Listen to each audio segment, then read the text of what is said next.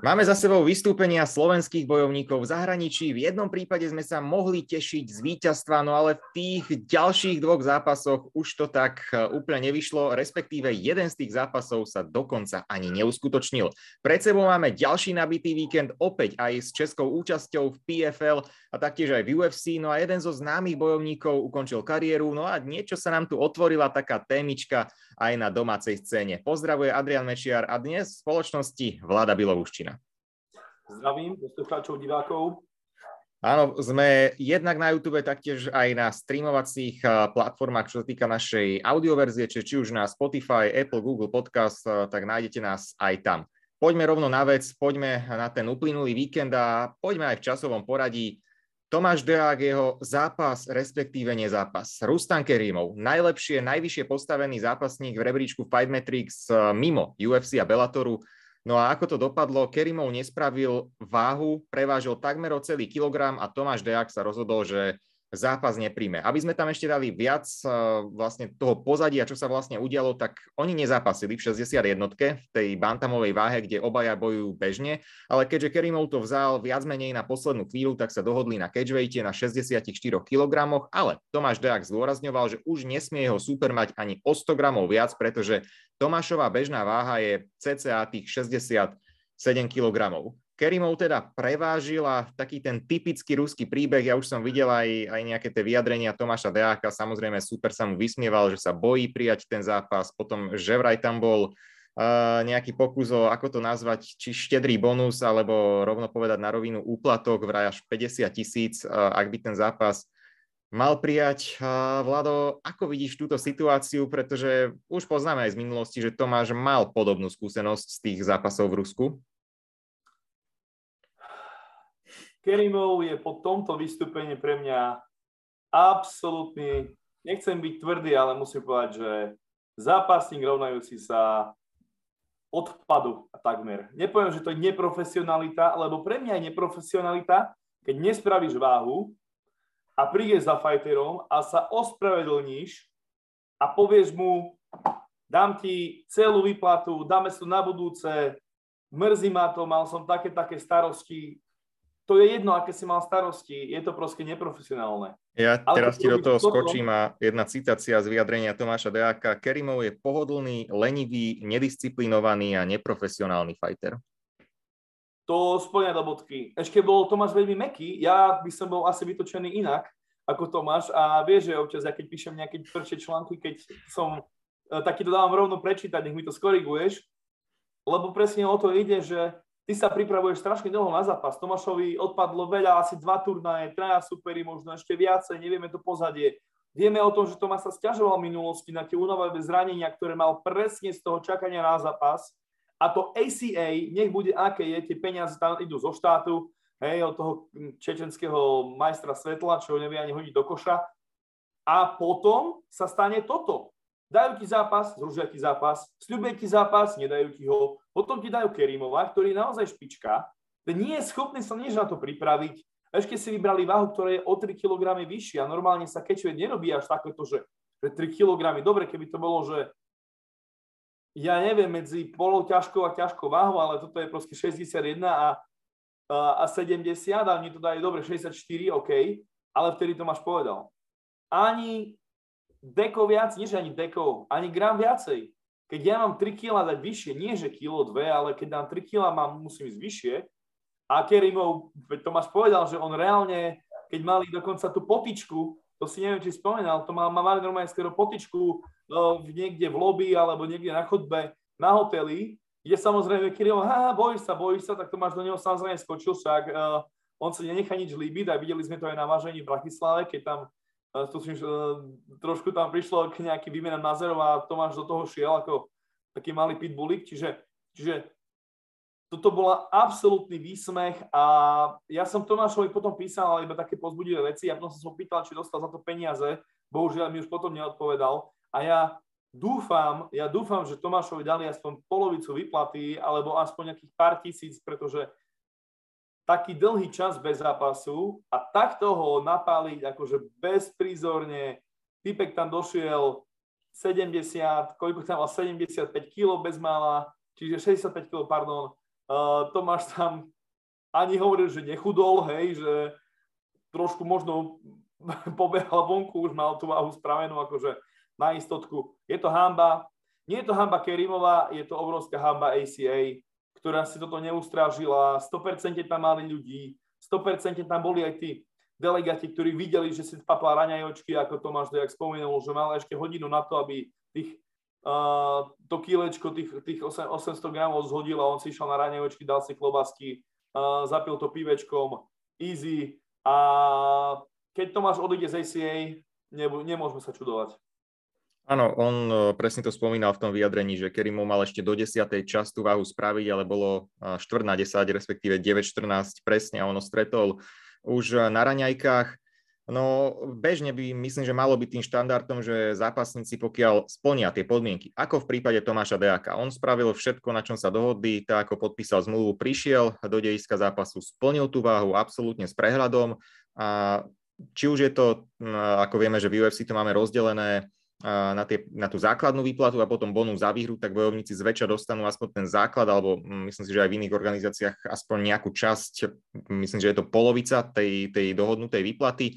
Nevieme, ako to bolo v prípade Tomáša Deáka. Videl som už aj nejaké vyjadrenia, že je teda v hre aj odchod z ACA, ale nechcem nejako vytrhávať eh, tie jeho slova z kontextu, pretože ten celý rozhovor som, som ešte nečítal, a, ale videli sme už aj Michal Martinek a jeho postoj odišiel z ACA vlastne ešte skôr, ako to malo byť pôvodne a dnes už pôsobí v poľskej organizácii KSV a ja si tiež myslím, že Tomáša Deáka bude záujem aj, aj inde, v iných organizáciách, kde to funguje trošičku inak.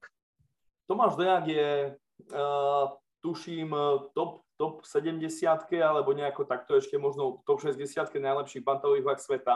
Keď si zoberieme, že nejakých prvých 40 je v UFC a potom je 20 všade zvyšne na svete, ako UFC, niečo sa mieša s Bellatorom, tak to máš akože nie, že horké zboží, ale to je proste, že áno, poď ku nám.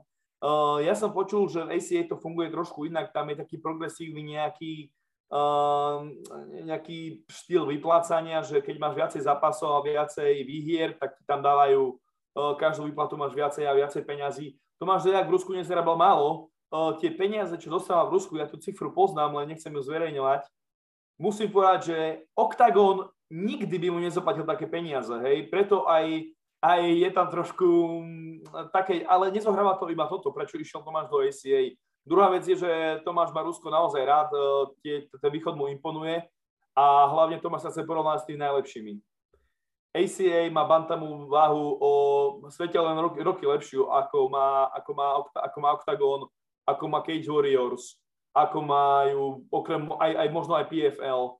Uh, tí najlepší Čečenci Rusy, keď si pozrieme aj, aj ich roster, Tomáš Dejak bol prvej desiatke, ale nebol zďaleka medzi, uh, na, na špici a Tomáš Dejak je bývalý šampión Fight Nights a v Octagone vyhral poľahký opasok, musíme to priznať. Mal tam tuším dva zápasy, Filip Macek ho veľmi nepotrapil, a ktorý podal vynikajúci výkon, takže my iba vidíme, Filip Macek je špičkový fighter a Tomáš Dejak naozaj jeho prešiel uh, ako veľmi, veľmi uh, významne, by som povedal, že presvedčivo. Čiže Tomáš Dejak, e, tá pachuť ostáva iba kvôli tomu, lebo Tomáš chce zápasiť. Tomáš vie, že tých zranení má neúrekom. Tých zápasov má naozaj veľa, veď Tomáš Dejak už pôsobí na našej scéne a neviem, či ako 10 rokov alebo 15, ako veľa, veľa, veľa, veď on PCF, keď mal s Vojtom Barborikom, uh, tam Vojtovi už keď prvú prehru, to bol taký tesný zápas, to teraz sa trošku diskutuje. A samozrejme, ja Tomáša Dejaka vidím vo veľkých ligách, podľa mňa, kde by zahlásil, mm, možno aj to UFC, možno aj to UFC, vidíme, že teraz sa dostávajú tí naši fightery tam.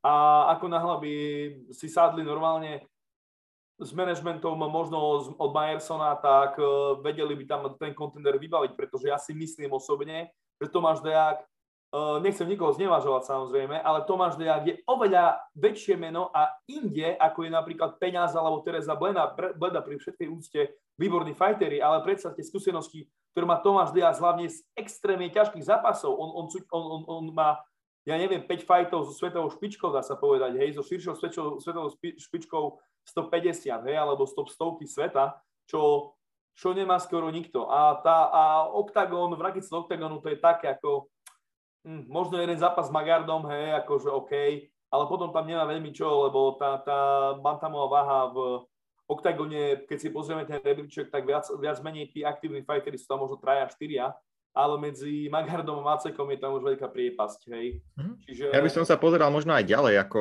samozrejme vieme, že Deak preferuje skôr tie, tie zápasy v zahraničí. Neviem, v akých váhach sa má prísť do Európy budúci rok eh, PFL, ale aj tam sú vraj tie platové podmienky celkom slušné aj mimo tej hlavnej výhry, milión dolárov, ale už aj počas tej základnej časti, no viem, že mala by to byť teda uh, 70 tam myslím mal teraz zápas aj Vojto Barborík, veď k tomu sa dostaneme uh, o malý moment. Samozrejme, treba chápať aj, že Deák a potom v porovnaní s Bledou a s Peniazom, tak to sú bojovníci v iných pozíciách. Bleda a Peniaz v rámci MMA ešte len začínajú, rozbiehajú tie svoje kariéry, sú to top neporazené prospekty. Tomáš Deák už samozrejme ten má obrovský počet tých zápasov za sebou. Uvidíme, kam sa budú uberať aj tie jeho ďalšie kroky, ale čo si som tu naznačil, ešte doplň. Keď ťa môžeme doplniť, eh, keď prídeme k nejakej ďalšej téme. Uh, veľmi ma trošku, uh, som sa tak prizastavil, keď sa ho pýtali Tomáša, že či pôjde teda do RFA, lebo veď bol však aj na plagátoch, uh, propagovali ho, ja som na, tlačovke, na tej tlačovke bol, keď podpísal zmluvu, hej, všetko. A potom sa hovorilo, že, ale hovorím, ja som mu tam dal otázku, že no dobre, ale ty máš zmluvu ACA a budeš zapasiť MMA v RFA, alebo postoj to bude, alebo čo to bude. A tam zaznelo, že á, je to nejako vybavené, že aj aj, potom zrazu to vybavené nebolo, čo som si aj myslel.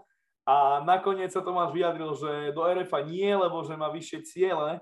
Tak teraz uh, otázka znie, či RFA nerobilo iba nejakú fintu marketingovú, alebo ako sa k tomu postavia, lebo žiadne vyjadrenie som nevidel, či mu dajú nejaký postojový zápas alebo niečo, pretože Tomáš týmto ukázal, že asi mu nejde o tie peniaze, keď povedal, že nie, že ja chcem veľké opasky a takéto veci. Čiže to iba chcem podotknúť, že niekedy aj na Margo nielen RFA, ale na Margo všetkých týchto, uh, aj v minulosti sme videli, že v nejakých lígach predstavili Vemolu, potom Vemola tam nebol, že radšej, radšej si to poistiť na 5 krát a naozaj upísať toho fightera na poriadny MMA zápas s datumom, ako predstavovať uh, potenciálnych zápasníkov, s ktorými sme boli na pive, máme ústnu dohodu a potom to takto vyzerá neveľmi profesionálne, pretože keď ťa niekto dá na plagát a ty potom odpovieš na otázku, či tam chceš ísť a povieš, že nie a naznačíš, že, že do tej ligy proste, že ty nechceš opasať ešte RFáčky, ale chceš veľkých, veľkých týchto, tak asi asi je to také trošku strelenie si do vlastného kolena. No. Áno, samozrejme na tej tlačovej konferencii sme vtedy vlastne boli obaja, bolo tam teda to nejaké verejné podpísanie zmluv, samozrejme neboli to, neboli to oficiálne zmluvy, ale bolo to niečo, niečo pre kamery, pre, pre fotky. Ale je to pravda, hovorím, ja som zachytil nejaké útržky z tých vyjadrení Tomáša Deáka, preto nechcem nejako vytrávať úplne z kontextu, čo povedal, tiež som len, len zazrel, že do tej e, organizácie RFA momentálne nechce ísť a je to určite zvláštne vzhľadom na to, že tam e, mal mať e, podpísaný ten kontrakt, že minimálne ten real fight tam mať nebude, ale uvidíme ešte v najbližších týždňoch, môže prísť ďalšie prekvapenie. Ešte jedna taká úvaha konšpiračnej, uh, v rovine konšpiračnej, možno je to aj o tom, že vieme o tom, že Ilia úzko spolupracuje s RFAčkom, majú ten, tú ofu. Uh, nie som si istý, či náhodou Ilia neriešil práve tento kontrakt Tomášov a keď Tomáš teraz odišiel aj z OFI, uh, či, či tam nenastalo tiež nejaké to trenie, že OK, sme sa od, odstrihol sa už od toho RFAčka, a presne teraz bude veľmi dôležité na tom, že kto ho bude zastupovať ako manažersky a kto bude vybavovať tie nové díly. Viem, že Tibor Šimonič vybavoval niečo ACA, samozrejme Iliáš Kondrič bol ako dlhoročný, dlhoročný pilier Tomáša Dejáka. Tomáš Dejak mu dokonca vykal celú svoju kariéru, čo je také nezvyklé, že poznali sa naozaj roky, rokuce a stále mu hovoril pán trénera a to vykanie už ne, nevidíme, hej, si predstav, že Dano Škorby vykal Reindersovi, alebo Vemola, hej, vyka Reindersovi, ale Tomáš Dejak naozaj tomu Iliovi, aj keď je samozrejme Ilia starší, tak stále mu vykal a to puto tam bolo silné a teraz som veľmi zvedavý, ako Tomáš uh, sa usadí, on potrebuje tú svoju pohodku, tak možno z kuloárov trošku pre, uh, to určite to skoro nikto nevie, ale Tomáš mi hovoril jedného času, že on potrebuje, že on strašne má rád aj svoju ženu za to, že ona mu nedáva, ako sa volá, že, že nedáva mu nejaký hard time, že, nechce, že nevolá ho na dovolenky, na prechádzky, ale venuje naozaj všetok čas tomu Tomášovi, aby on bol v tej psychickej pohode, pretože keď on je rozhodený, tak on proste nevie fungovať. A to mi presne hovoril, že s tými frajerkami, že oni mi tu vypisujú a ja idem na tréning a hovorím, nie, nejdem s tebou na žiadne rande. Ja mám tréning a buď si to, buď to pochopíš, alebo nie. A preto aj hovorím, že veľakrát by potom sa na mňa naštvali, že hovorím, áno, nebudem ti klamať, prvorady je pre mňa tento šport a potom ty. Takže Tomáš je iba, iba tak na margu toho, aký je uh, Tomáš obrovský profik a veľká, veľká smola tohto zápasu, ale 100% uh, stojím za ním, že, že ten zápas nezobral, pretože nebudeme, nebudeme podporovať lajdajstvo a tie somariny, no ty sa bojíš, áno, Tomáš Dejak sa bojí zápasu, hej, tam stojí na chodbe odvážený a potom sa bojí. No tak ako, že, že nie, Tomáš Dejak iba nie je blázon, nemá rád podvodníkov a toto bol normálne reálny podvod. Vidíš, ešte jednu by som predsa takú potému otvoril pri Tomášovi Dejakovi.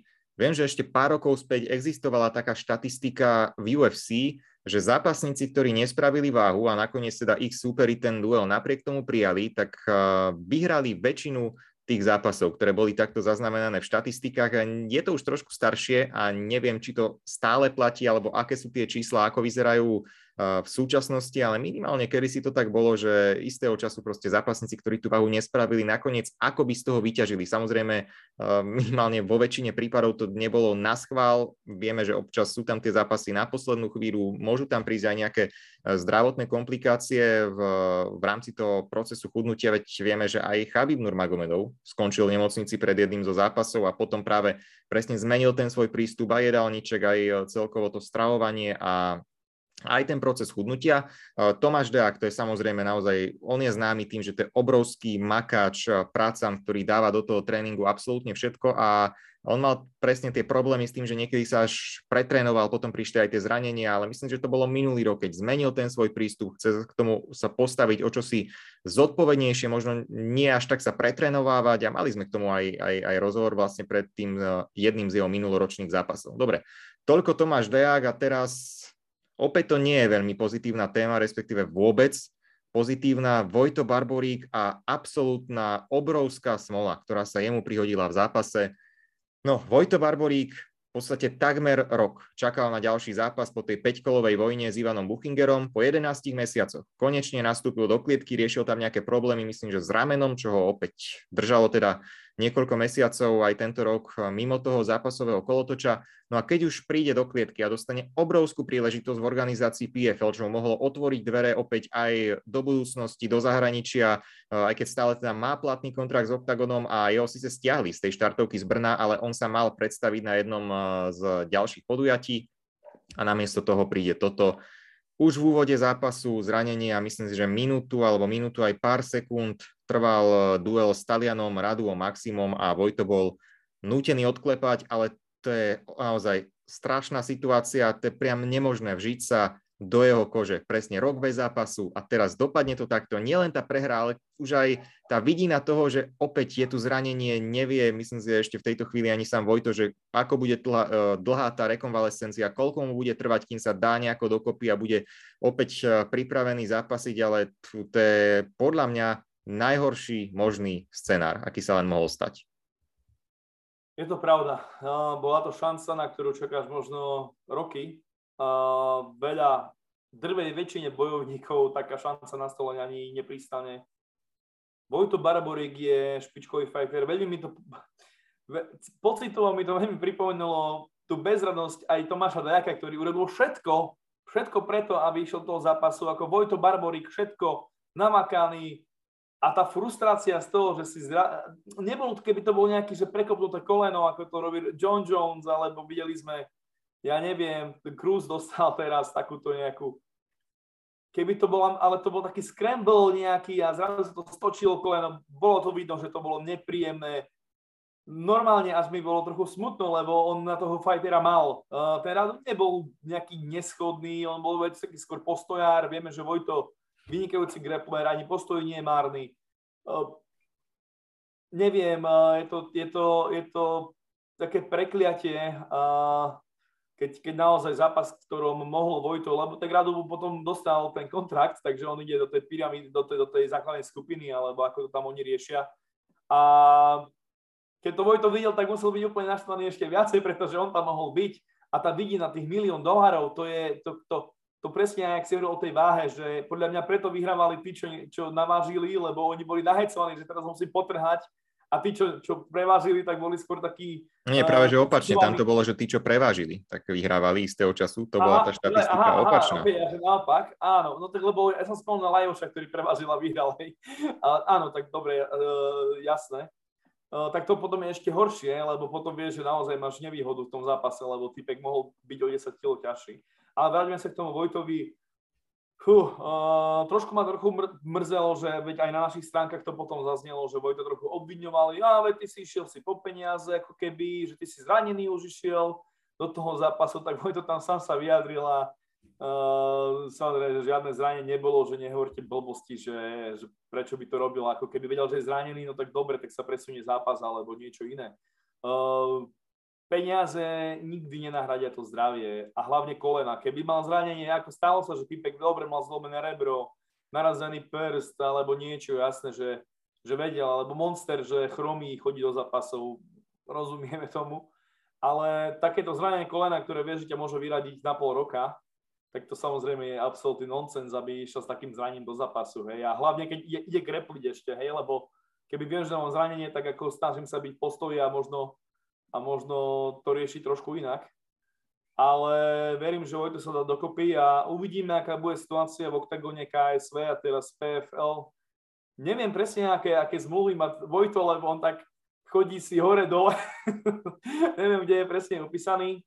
Akože no, nastalo. Ale by mal mať platný kontrakt s Octagonom, tam sa aj mal predstaviť ešte na jednom z tohto ročných podujatí. Viem, že v hre teoreticky ešte bolo aj KSV, ale teraz bude veľmi záležať od toho zranenia a to je uh, jednak ešte treba chápať, že to, že by Vojto vyhral, neznamenalo by automaticky, že by aj v budúcej sezóne nastúpil v tej, v tej PFL, on tam by mal ten kontrakt uh, na stole. Ale ďalšia vec, presne, te, tá diskusia, ktorá sa strhla po tom zápase a niektoré tie reakcie, ja som potom rozmýšľal, že dve možnosti samozrejme Vojto mal, že buď to úplne ignorovať a to proste boli šialenosti a ľudia budú tieto reakcie, že bol zranený predtým a už to vedeli a preto zrušili ten zápas v oktagone. E, to tam jednoducho vždycky bude a tomu sa nedá nejakým spôsobom vyhnúť, ale e, takže jedna možnosť bola teda nereagovať a druhá možnosť, ktorou teda Vojto išiel a čo sa tiež jednoducho dá chápať, že chcel, aby to bolo jasne uvedené na pravú mieru a proste prekážalo mu, že ľudia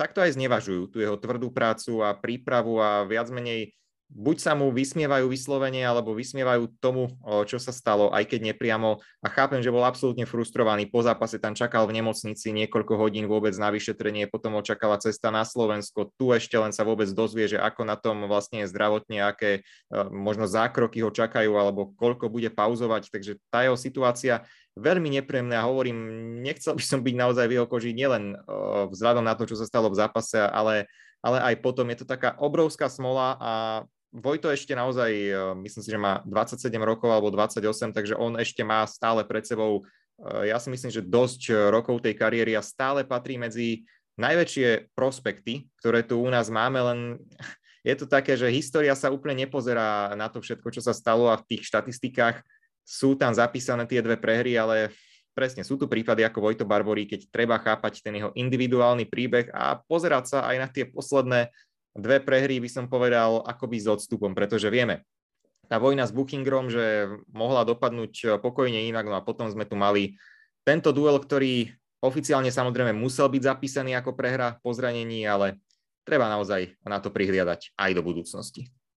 Ono je to tak, tie sociálne siete znesú veľa, nie? A človek Hovorilo sa, že papier znesie veľa a teraz už áno, komentáre. A tí ľudia, ktorí stretneš vonku a vieš, taká šedá myška sedí v kúte, popíja si svoje latečko a pod stolom ti tam dáva, že ty si bol zranený, ty si odpad, vieš, ako...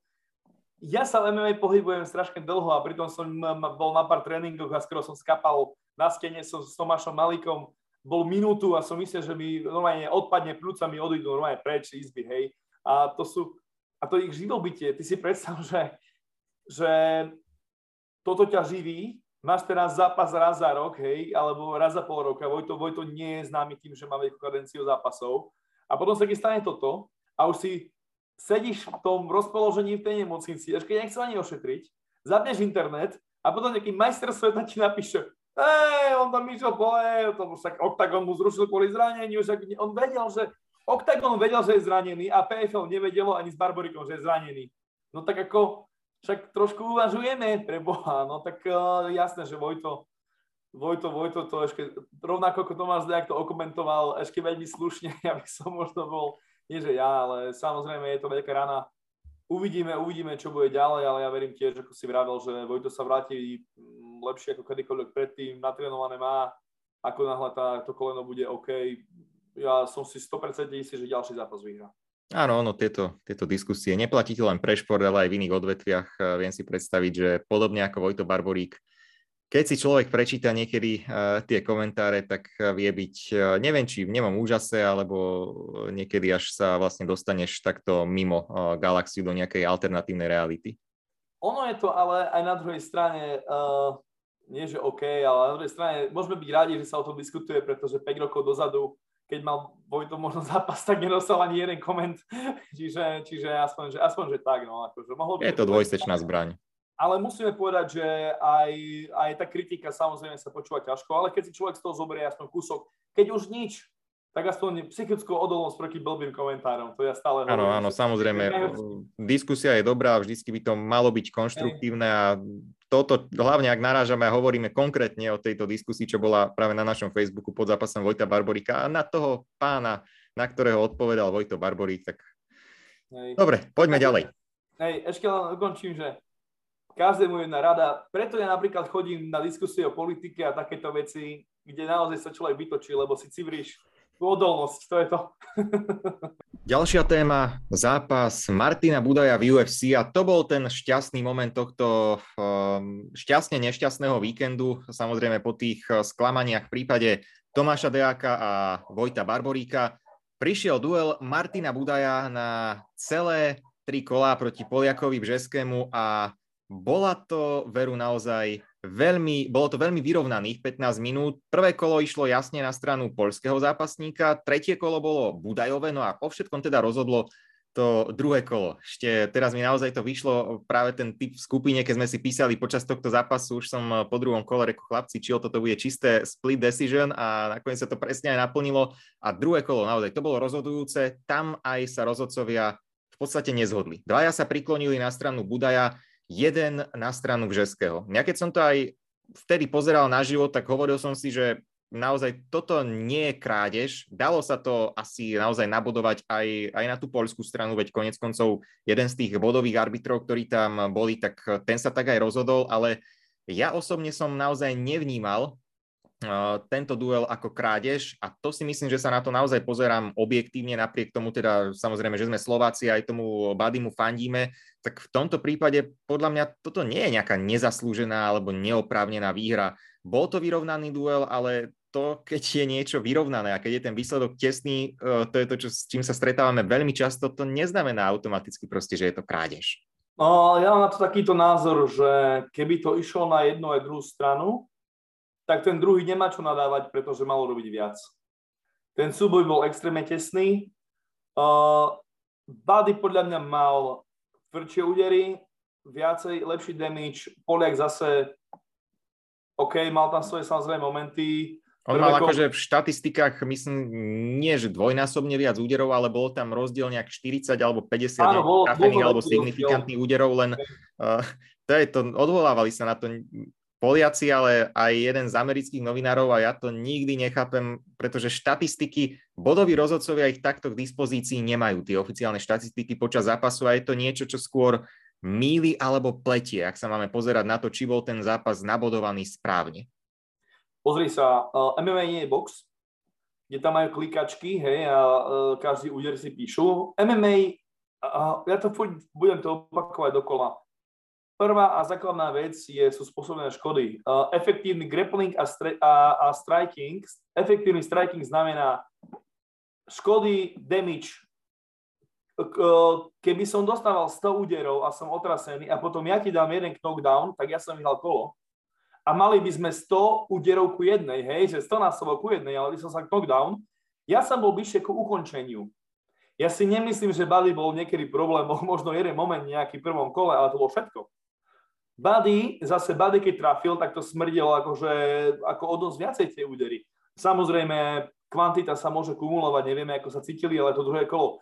Ja som sa modlil, nech to Bari vyhra popravde, pretože bol tam signifikantný rozdiel. A teraz ako na to pozerali? Či pozeráš na tú tvrdosť, ktorú nevieš veľmi oceniť, uh, samozrejme tí, čo tam sedia, počujú ten úder, uh, vidia tú razanciu, vidia, ako sa ti hlava pohne, či preguľaš očami, či ustúpiš dozadu, hej, alebo niečo. Vyzerá to lepšie, hej, ako keď si, keď si pri tomto a v telke zase máš iné uhly, čiže bolo to na polemiku, ale ja hovorím, že Poliaci mali urobiť preto viacej. Uh, ja si nemyslím, že po druhom kole, či si povedali, že OK, už sme vyhrali dve kola a tretie si iba oťukáme, lebo to tretie kolo bolo, aké bolo zase. A Buddy mu zase ti povedali, že OK, druhé kolo si, že musíš ho knockoutovať alebo niečo, je to taký gamble.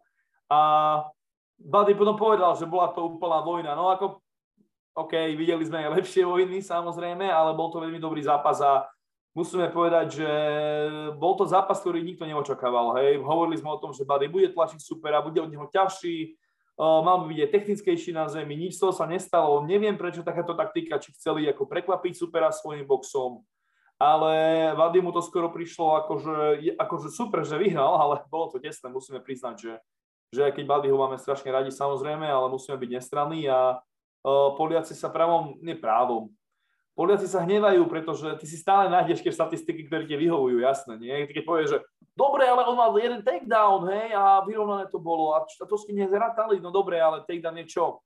Takedown sa pravidlách neboduje normálne, to len ľudia si vymysleli. V nových pravidlách sa takedown uh, boduje, že nula, keď ty niekoho posadíš na zadok, že ho tlačíš na plativo, posadíš ho na zadok a on sa postaví s tým, že stále ho iba drží za zadkom, on sa ti postaví, to je nula bodov. Ty si ho, aký, aký spôsobil si mu damage? Že si sa dal nariť? No to, to je, keď zakopneš hej, na ulici, no tak čo? To je, to je presne nič. Grappling a takedowny sú iba nástroj, ako viesť opäť k efektívnemu ukončovaniu. To je ground and pound, nasadzovanie pak, škrtení, techník, prechody do lepších pozícií a tak ďalej a tak ďalej. Samotný takedown, keď to není, že úplná pecka nejaká vemolová, že ti to naozaj rozbije telo, sa nebudujú nijak. Obyčajný single leg, ktorý presunieš na zem, to je nič. Na zemi ako náhle ti dáva človek lakte zo spodu, panče zo spodu, upkicky ti dáva, tak on buduje viacej ako ten hore. A potom ľudia sa stiažujú, ale veď on mal takedown. No dobre, ale čo urobil takedown z hora? A toto presne, a toto presne tí Poliaci, dobre, ale on mal veľa pančov, no dobre, ale keď to boli vyťukavačky jabom, hej, 4 po sebe a dal ti tam 4 signifikantné, ale Buddy to ani necítil. Je to iné, ako keď dáš poriadnu jednu ranu a ho normálne, že že, že svišky to vzduchom, vieš. Takže toto trošku je aj tá výchova, ale samozrejme cítia krivdu, dobre pripravený veľmi Poliak. Keby vyhral, asi by sme nemohli protestovať. Zápas bol vynikajúci a možno aj také trošku poučenie uh, aj do radov Spartakusu. Nech si pozrú viackrát ten záznam a určite taktika, ako bola nastavená OK, ale bol to taký gamble trošku. No, Buddy aj hovoril potom na pozapasovej tlačovej konferencii, že vlastne musel sa uchyliť eh, k tomu nejakému plánu B, eh, že nebola to tá prvá alternatíva, s ktorou nejako nastupovali do zápasu. Čo sa týka toho gameplanu, ja si myslím, že aj ten slovenský tým si bol naozaj vedomý toho, že to bol skutočne vyrovnaný zápas a sú radi za to víťazstvo. Presne, to je taká tá fráza, že mohlo to ísť na obe strany, no v tomto prípade si fakt myslím, že to pokojne mohlo ísť na obe strany, ale naozaj nedá sa hovoriť o nejakej krádeži a ako som povedal v prípade Vojta Barboríka, že pri ňom história už sa na to úplne pýtať nebude, ale treba prihliadať na to, ako vyzerali tie jeho posledné e, dve prehry, tak e, v prípade Martina Budaja zase platí to, že naozaj ani pri ňom sa tá história úplne na to pýtať nebude. Tie dve výhry, ktoré má v UFC, on to myslím, že aj povedal, že on tak trošku priťahuje také nejaké tie zvláštne okolnosti, alebo možno smolu, že neboli to nejaké úplne jednoznačné výhry, aj keď samozrejme na body naposledy Barneta porazil, ale bolo to teda technické rozhodnutie, potom nešťastnej, po tej nešťastnej ráne v treťom kole. Tento raz je to split decision tesné, ale štart v UFC 2-0, to je niečo vynikajúce vlastne. Mali sme v UFC zatiaľ len dvoch zápasníkov, ale Buddy je teda prvý, ktorý vyhral oba svoje prvé dva duely v UFC a to je niečo, od čoho sa môže odraziť a ja si myslím, že aj tie slova, že bola to vojna, ona na prvý pohľad to možno nepripadalo ako úplná vojna, ale uh, treba si aj dodať do kontextu, že v akej váhovej kategórii tento zápas bol, pretože ako často vidíme, že trojkolový duel v ťažkej váhe majú borci ešte aj v treťom kole takéto výborné kardio a stále je tam tá kadencia úderov naozaj celkom vysoká. Takže v tomto smere naozaj za mňa dobrý zápas v tej ťažkej váhe je to víťazstvo, je, mohlo to ísť na obe strany, mohlo, bola to krádež, nie. Takto nejako by som to ja uzavrel a to je teda Martin Budaj uh, v rámci UFC. Ďalšia vec, hovorili sme teda o výsledkoch Deáka Barboríka Budaja. Hlavný zápas UFC teda vyhral Dominik Cruz, za neho to bola Prehral, Veľk, prehral tak, tak som to chcel povedať, že veľká smola, pretože Čito Vera ho na tej domácej pôde porazila, to je asi aj taký posledný klinec do rakvy nejakým opäť titulovým nádejam Dominika Krúza, alebo nádejam na to, že by sa opäť vyšplhal na vrch tej divízie, ale ja by som sa chcel venovať hlavnému zápasu PFL, respektíve hlavnému zápasu tej playoff karty, pretože oni to mali nejako, majú nejako zvláštne rozdelené, že je tam teda prelims, potom playoff karta a až potom tie tzv. post-lims uh, sú tam tie kvalifikačné súboje až po hlavnej karte. Ale budíš, uh, Rory McDonald. Nečakaná, šokujúca prehra a ukončenie kariéry. To, že ukončil kariéru potom, ako to dopadlo, podľa mňa zase až taký šok nie a v konečnom dôsledku je to asi aj objektívne správne rozhodnutie, aj keď Rory to je jeden z tých bojovníkov, ktorých nechceš, aby končil kariéru, pretože je tam stále tie spomienky, šialené zápasy, hlavne jeden samozrejme, podľa mňa najlepší, asi aj najtvrdší zápas všetkých čias s Robin Lawlerom, UFC 189, rok 2015, na to budeme spomínať a zdá aj na veky. Čo hovoríš ty na, nechcem povedať možno len to rozhodnutie ukončiť kariéru, ale aj celkovo na tie posledné roky Roryho McDonalda, pretože odkedy odišiel z UFC, v tom Bellatore tam ešte došiel po ten titul, ale potom prišla prehra s Musasin, keď úplne neodhadol možno tie svoje možnosti, tá stredná váha bola naozaj nad jeho sily, tam bol vidieť ten váhový rozdiel skutočne signifikantný, nie úplne výrazné obhajoby titulu, keď dokonca myslím proti Johnovi Fitchovi, to aj bola nakoniec remíza, Nimana Gracie ho porazil na body, prehra s Límom v odvete a bilancia dve víťazstva, štyri prehry v PFL. Toto keby mi niekto povedal v tom roku 2015, tak asi by som mu fakt neveril. Rory McDonald mi veľmi pripomína Anthony Petisa. Je to podobná cesta, kedy Anthony sa stal šampiónom, keď ešte vyhral nad Bensonom Hendersonom potom tuším, do Záňa som prišiel ten titul a už to išlo dole kopcom. Rory McDonald je špičkový, špičkový, teda už teraz nie, ale bol to, bol to, bol to môj veľmi obľúbený fighter, pretože on bol aj taký stále chodil v obleku, bol taká tá nová generácia, ktorá už každý chodí, ale vtedy chodili v tričkách. Bam, ale Rory to je tichý zabijak, absolútne. Ale Rory, Rory, bol, Rory bol naozaj, a presne, presne ten zápas zrobil Overom, no tá pera roztrhnutá, hej, to je ikonická fotografia, to je niečo ako, niečo ako Nate Diaz, hej, tá, tá póza. A e, Rory potom už ako keby stratil oheň. Um, bol u špice, ale nikdy nebyl na ní, ako sa hovorí v tom UFCčku a potom už ako keby uh, tie ligy sú, už, už predsa tá prestíž nie je, Musa si niekedy chodil 9-3 a on ide s Musasim, hej, ako keby to bol hoci, hoci aký iný fighter, tak OK, ale Gegard má na konte, ja neviem, či 50 zápasov alebo koľko špičkový postoj, veď ho poznáme. A PFL podľa mňa už iba, že skúšal a neviem, či kvôli peniazom, ale či ešte na to stále má a dopadlo to, ako dopadlo. Uh, oni v tom aj, aj v tom Tristar uh, v Montreale, oni aj takí sú, že vedia, kedy stačí. Veľmi si zakladajú na tom, tie vyšetrenia brain damage a takéto veci. Vieme, že Rory aj v tej vojne s Lawlerom musel dostať, akože to boli stovky rán, ale aj rozdal a už asi bol čas skončiť, pretože človek nechce vidieť takéto kvázi hviezdy, aj keď Rory je ešte stále mladý chalan, aby, aby takto to toto isté mal teraz Gustafsson, že už, už tá, tá brada proste nie je to, čo bola. Tá hlava nie je to, čo bola. Hlava si pamätá proste nedá sa to zahojiť, nedá sa to proste ani poriadne vyšetriť a uh, myslím, že bol správny čas. Myslím si, že aj pre Anthonyho Petisa je správny čas, aby to už ukončil, pretože má teraz prehry po sebe samozrejme. Jeho brat uh, je iná káva, hej, on samozrejme začal trošku neskôr, uh, tiež prestúpil z UFCčka. Otázka znie, či Gustafsson. Sú to proste fightery z tej staršej generácie, už všetci traja, ktorí ešte za, za tých čias ja tomu hovorím taká zlatá éra, ešte keď George St. Pierre a aj Dominik Cruz je z tejto éry. Ja som si naozaj myslel, že dom, pre Dominika Cruza to môže byť rozlúčkový zápas, pretože všetko k tomu smerovalo, že OK, teraz je možno ten čas, kedy položiť tie rukavice, pretože on mal veľké problémy s kolenami, on mal utrhnuté obidve šľachy, jemu sa utrhla s lachťami, on mal milión problémov, teraz akože vyhrával tie tri kola, ale potom dostal v štvrtom kole headkick, uh, ťažké KO, uh, je to legenda, má, má zmluvu samozrejme UFC na komentovanie a presne to sú tí borci, ktorí majú ešte ktorí, ktorí majú veľké meno, ale už sa bojím, že tí mladí a hlavne Robbie Lawler teraz podpísal ďalší zápas, som veľmi zvedavý, či aj jemu to pôjde. Uh, predsa je to presne tá istá generácia a ja veľmi nerad pozerám na týchto fighterov, ako prehrávajú a ešte k tomu v týchto nižších ligách, nie v UFC a na špici, ako to urobil Dominik Cruz po veľmi dobrom výkone.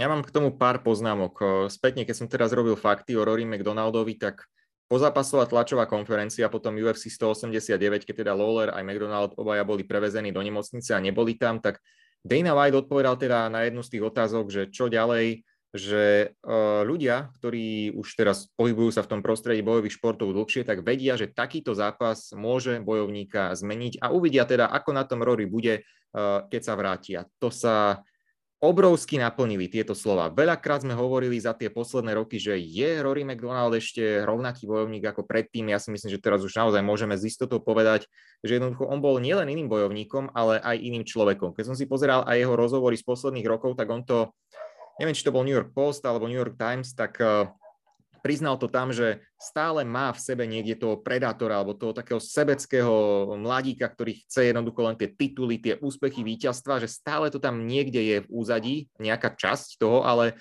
už sa jednoducho naozaj pozerá e, na to, aby sa staral o rodinu, aby bol hlavou tej rodiny, pretože rok po súboji s Lollerom sa mu narodila dcéra, neskôr aj syn, prišla svadba, skôr sa pozeral na tento rodinný život. Rory je taktiež ešte aj naozaj silne veriacim človekom, takže on už sa skôr akoby tak usadil a veľmi dôležitá vec, čo treba taktiež poznamenať, on už nebol posledné roky súčasťou Tristaru v Montreale, pretože v Kanade boli Eh, veľmi prísne COVID opatrenia, on potreboval trénovať, predsa aj to PFL, nebolo to úplne ideálne pre neho, tak najskôr išiel na Floridu eh, do Sanfordu a odtiaľ sa presunul a už na tie posledné zápasy sa pripravoval zase v Texase pod eh, Timom Kennedym, čo je jeho veľmi dobrý kamarát a taktiež ešte tam mohol pracovať aj s legendou brazilského jiu-jitsu Johnom Denehrom. Takže to tiež treba brať do úvahy pri tom, ako vyzerali tie posledné roky Roryho McDonalda, ale naozaj to je už je teraz ten správny čas nenaťahovať to dlhšie.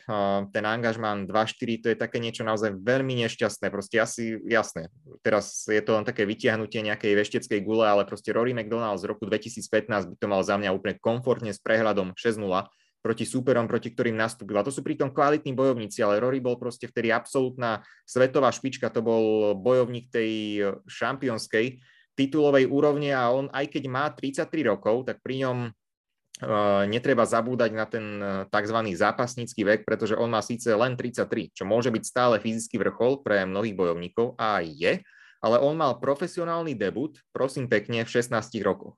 Takže 17 rokov zápasí na profesionálnom okruhu a to už je fakt, že celkom dosť. To možno premostím aj ku nám, lebo však trošku sa venujeme tomu amatérskému MMA a keď vidím tých chlapcov, ktorí majú na konte hoci aj tých 10 amatérských zápasov a už sa hrnú do, do uh, tohto profi na čo? 18 rokov, to nemáš ešte tú muskularitu, nemáš... Uh, samozrejme, keď si berieme našich fighterov, akože Tomáš Dojak a Vojto a takýto, vtedy amatérska scéna nebola, preto nemali zápasy. Ale teraz uh, tiež je presne to, že treba počkať, treba sa naozaj na tej amatérskej scéne a kľudne aj po 20, 25 keď začať ten profí. Máme čas, vidíme presne teraz Rory, 33 rokov. Veď zoberieme si Kormiera, veď Kormier 33 možno začal iba trénovať MMA, hej? Alebo proste viacerí borci. Uh, vek, vek MMA je naozaj taký, že veľa zápasov nemôžeš mať. Uh, ako si vravel Rory, Rory teraz uh, má rodinu. Pripomínalo mi to trošku Rola Čambala, ktorý naozaj keď bol mladý, bol to úplný divok, bolo mu to jedno, idem zabíjať a vyhrával a potom sa zalúbil a prišlo dieťa a už, eh, už to bolo, no vieš, tá rodinka pomaličky. Tiež bol ešte mladý relatívne, keď ukončil kariéru. Tak ja si myslím, že naozaj to, je to, je to dobrá vec, správna vec a, a áno, ja, ja, dobre si pripomenul tie prestupy do tých gymov. Ja som stále na ten, na ten 300 zaťažený, pretože tam Rory samozrejme vyrastal a možno aj to, to pendovanie po Amerike samozrejme asi, asi neprospelo, čiže Čiže mm, OK za mňa. Áno, naozaj. On a Anthony Pettis, ten angažment v PFL, takto si to ani zďaleka nepredstavovali ani v jednej z tých dvoch sezón, kde boli možno na začiatku, najmä pred tým prvým rokom, sme si mysleli, že tí jednoznačne dokračajú za tým miliónom, to je jednoducho tutovka, ale jednak sa ukázalo samozrejme to, že už sú v trošku inej, v iných fázach tej kariéry a taktiež aj mimo UFC, proste je tam veľmi veľa kvalitných bojovníkov a aj keď sú to menej známe mená, tak sú to skutočne kvalitní borci a som zvedavý inak aj čo predvedie PFL, pretože Nate Diaz, končí sa mu zmluva po zápase s Čimajovom, inak Chamzatovi Čimajovi pomáhajú teraz v príprave aj Štefan Vadovič a Samuel Karas, slovenskí grepleri práve cez uh, manažera Ondreja Majerčíka bola táto spolupráca riešená. A teraz mal som k tomu aj článok, ktorý si môžete prečítať na webe. A je tam ešte teoretická možnosť, že do kempu Čimajeva sa uh, pripojí po dovolenke na niekoľko dní aj Lajos Klein, pretože tam v All Stars klube majú o neho uh, skutočne veľký záujem, ale čo som chcel povedať, tak Diazovi sa končí zmluva, no a už povedal jeden zo zástupcov PFL, že keď bude to možné a už proste kontrakt umožní Diazovi, aby teda príjmal ponuky aj od ostatných lík, tak oni určite budú medzi tými top favoritmi, alebo oni mu predostrú na stôl jednu z tých najlákavejších ponúk. Tak som zvedavý, čo predvedie PFL. Mňa celkom BFL baví ten ich model, neviem presne, či sú v zisku, ale podľa mňa teraz pomaličky aj to, že Kylo Harrison, ku ktorej sa si dostaneme, podpísali, ju chcel každý samozrejme, lebo tak ako olympijské medaily ako nasúkané od vrchu až po spodok, najväčší talent e, po ronde Rosie, akože od, od čas rondy Rosie, o nej sa hovorilo, naozaj to tam seká, jedna radosť. Ona im tam urobila veľmi dobré meno a vidíme, že, že veľa veľmi, veľmi dobrých fighterov sa upíše skôr tomu PFL ako Bellatoru. A ten Bellator som myslel, že keď tam prišiel Coker, že začne, že to nakopne akože iné obratky, pretože ich vlastník Vajakom je gigant, oni peniaze majú, ale vidno, že oni to majú asi taký iba okrajový biznis, že nechcú nejako do toho šľapať naplno a to PFL aj tým predstavením, že chcú ísť do tej Európy, aj tie pyramídy, aj ten milión na konci je samozrejme aj ten Viktor Pešta, uh, super, jasné, milión, Vojto, uh, fú. Máš tam motiváciu trošku inú ako Bellatore, že no dobre, hej, čiže, čiže mňa strašne baví tento súboj, ja už tak beriem PFL a Bellator, ako keby oni spolu super, no, samozrejme UFC to je tak na mine vzdialené, že, že doza, samozrejme európske sú niečo iné, lebo ten časový posun je zjavný, tu sa vôbec nebijeme s týmito, uh, s, týmito, týmito ligami, čiže som veľmi rád, že PFL dáva takú možnosť a som veľmi rád, že aj Európania, aj, aj Slováci sa tam dokážu dostať, čiže super. Áno, teraz som dostal jednu myšlienku, už som si rovno zapísal, povenujeme sa v ďalšom podcaste jednej téme, a pretože tá otázka, čo je organizácia číslo 2, sa podľa mňa otvorila v tých posledných rokoch. Ja som tam mal predtým jasne Bellator, teraz už to tak podľa mňa úplne neplatí a neviem, či si zachytil, že Shane Burgos podpísal zmluvu z PFL dva dní späť. To bolo práve teraz, ako nahrávame podcast, tak je štvrtok a mne sa zdá, že buď v pondelok alebo v útorok to oznámili. A dokonca Dana White povedal, že toto je chyba na ich strane. Uh, neviem, čo presne tým myslel, ono ťažko, ťažko veriť tomu, že Chyba by bola, že nejakým spôsobom nedorovnali tú ponuku PFL, ale potom som zachytil informáciu, čo by skôr na to sedela, že Shane Burgos, keď sa mu skončí tá zmluva z UFC, bojovníkovi UFC, tak je tam isté obdobie, keď UFC má nejakú tú exkluzivitu na to vyjednávanie. No a vraj jeden z matchmakerov UFC mu povolil alebo nejako zrušil túto klauzulu a Burgos mohol okamžite príjmať aj, aj ponuky od iných organizácií. No a Neviem, či presne myslel teda Dana White toto, ale povedal, že chyba 100% nastala na ich strane pri tých ďalších nejakých rokovaniach a to, že Burgos opustil teda UFC. To je to, že my vidíme iba tú klietku, ako tam sa bijú, ale pozadí sa vedú veľké boje. Keď ste naozaj dobrý prospekt a máte aj výtlak mediálny, ale máte aj skill, hej, všetko ako full package, tak o vás sa bijú. Burgos bol naozaj zbožičko, ktoré išiel do popredia, nebol ešte možno akože hviezdny alebo niečo, ale bol veľmi, veľmi na dobrej ceste. A to je ten opening, to je to, je to okno, kedy, keď naozaj si to mali postražiť, pretože toto by sa nemalo si stávať, pretože oni ho vybudovali. To je isté ako Octagon, to každý hovorí. A my to vybudujeme a potom tebe to máme dať nášho fightera. Hoci by to bol, veď ja sa pamätám, ako sme, neviem, či e, od nich neškemrali, ja neviem, sama Daňka, Jebického dokonca, hej, a takýchto fighterov aby nám ich dali. A on hovorí, a dobre, dáme Jevického, ale musí mať hlavný zápas. A ako nebola to podmienka, ale mal by mať hlavný zápas, lebo vieš, on, my sme mu urobili čísla, takéto. Ja tomu absolútne rozumiem, je to biznis, lebo ty vkladáš do, do neho akože extrémne veľa peňazí, či už to fotenia, či už to, ja neviem, road to octagon, alebo e, všetky tieto veci mediálne a potom zrazu si neostražíš takúto doslova hlúposť, lebo keď si akože free agent, ako ti skončí zmluva a ty proste si, si tvrdo povieš, že nie, tak OK, nemá, dobre, skúšali sme to, ale keď mu to úplne zrušili, že rob si čo chceš, tak potom nech sa nečudujú. A samozrejme, že chyba bola na ich strane, pretože keby tu urobili dobrú ponuku, tak UFC je stále najbohatší, oni tam môžu fúknuť koľko chcú. Veď uh, veľa ľudí to aj tak robí, že sa vyhráža, idem, idem, idem preč a čakajú na nejakú lepšiu ponuku a aj to PFL ukázalo, že naozaj sú schopní v tomto vyjednávaní. A uh, naozaj ja som nevedel, čo si o tom myslieť, keď to PFL začalo s tými pyramidami a naozaj tam tlačili tie peniaze a museli zainvestovať naozaj veľa, veľa peniazy, museli byť v brutálnom, brutálnej strate. A to je presne, čo mi chýba napríklad vo, vo One Championship, ktorý naozaj tiež tlačia veľa peniazy, sú v strate, ale proste nevidím tam žiadny model, je takéto chaotické tá liga, raz je tam postoj, raz je tam MMA, raz je to Letway, alebo ja neviem čo, box, hej, teraz aj o, o Šoldičovi sme hovorili, že tam ide po 4 opasky, že trochu, a to PFL urobilo normálne, liga, každý s každým v skupine, body, postupuješ, bum, vyhráš milión. A vtedy presne aj vidíš, že kto je naozaj najlepší, lebo, lebo keď, keď máš 4 zápasy uh, a každý má s každým, hej, medzi sebou, tak naozaj vieš, že dobre, ja som porazil toho, ja som porazil toho. Hej, máš tam nejakú kvalifikáciu. Čiže toto je naozaj dobré, ja som zvedavý, že chcel by som vedieť tie finančné výnosy toho PFL, či naozaj sú v tom tej strate, alebo už, už tie čísla vykazujú naozaj zisk. A je to veľmi dobrá téma baviť sa o tých najlepších ligách sveta. Treba aj, treba aj priznať, že zo začiatku, keď prišlo PFL, tak boli tam obrovské otázniky, či takéto niečo môže fungovať. Ja si dokonca pamätám, že potom, ako sa skončila tá prvá sezóna, tak eh, bolo tam nejaké obdobie a bojovníci stále teda nemali pripísané tie, tie svoje miliónové výplaty, ale teda tieto nejaké otázniky odišli, PFL dokáže fungovať, je to už neviem koľka sezóna, lebo však jednu teda zrušili kvôli eh, covidu a pandémii. A neviem, či som to hovoril aj nahlas v podcastoch, eh, v tých posledných epizódach, ale tie čísla sledovanosti na prvé turnaje tohto ročnej sezóny boli úplne že tragické. To bolo úplne strašné niečo. Neviem, či sa to zdvihlo v tých posledných týždňoch a netreba sa úplne nejako oklamať tým, tým pozlatkom, ale toto je niečo, čo podľa mňa uh, nalieva do toho PFL veľkú nádej. Príchod Burgosa, Podarilo sa im udržať Kylu Harrison, čo je veľká vec, pretože oni malo UFC obrovský záujem a rovnako aj Bellator, ale naozaj, že obrovský. Je to dvojnásobná olimpijská víťazka, neporazená v MMA a to je bojovníčka, ktorú buď mohol Bellator postaviť proti Cyborg, alebo UFC proti uh, Amande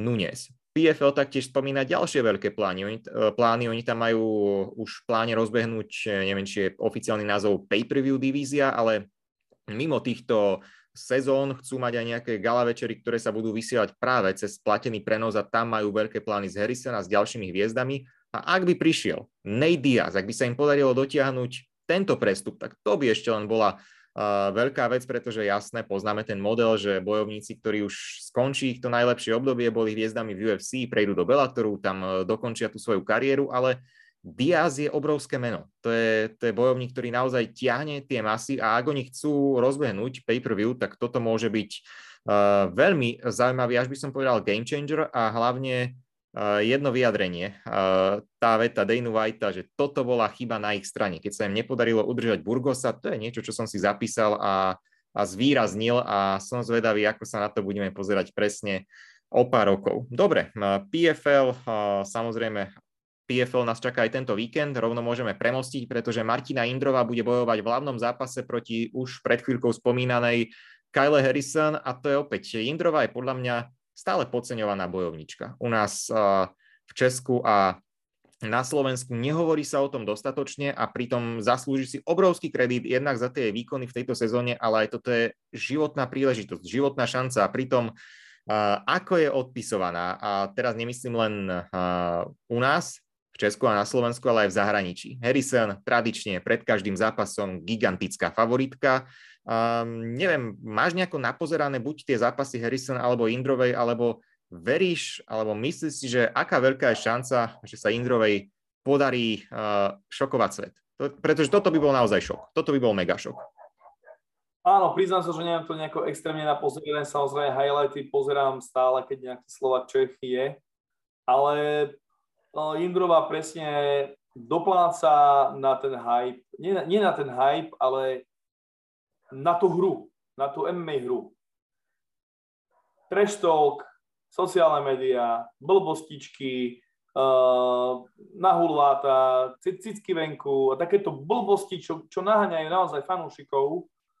Jindrova si ide svoje v tichosti, pohodičke, poráža tie súperky, veľmi dobré výkony a Kyla Harrison je hypovaná ako 10 rokov, hej, už ako ľudia ju poznajú na úrovni, ako Američania sú na ten šport.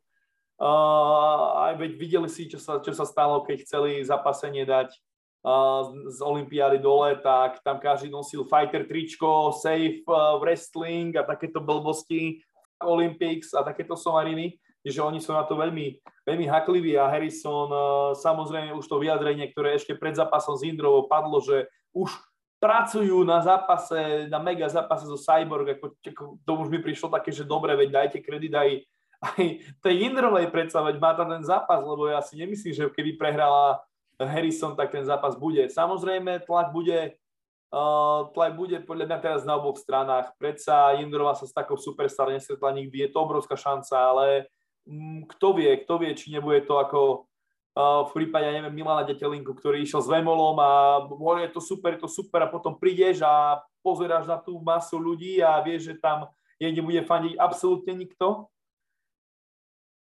Bude naozaj, tie, tie kurzy musia byť niekde blízko 1,0 niečo. Čiže bude to mať ťažké, ale ja verím, že môže byť jedna z najlepších fighterov, ktorú preverili v poslednom čase Harrison, pretože aj Dana White hovoril, že OK, že ty tam vyhrávaš, ale s kým, hej, s kým?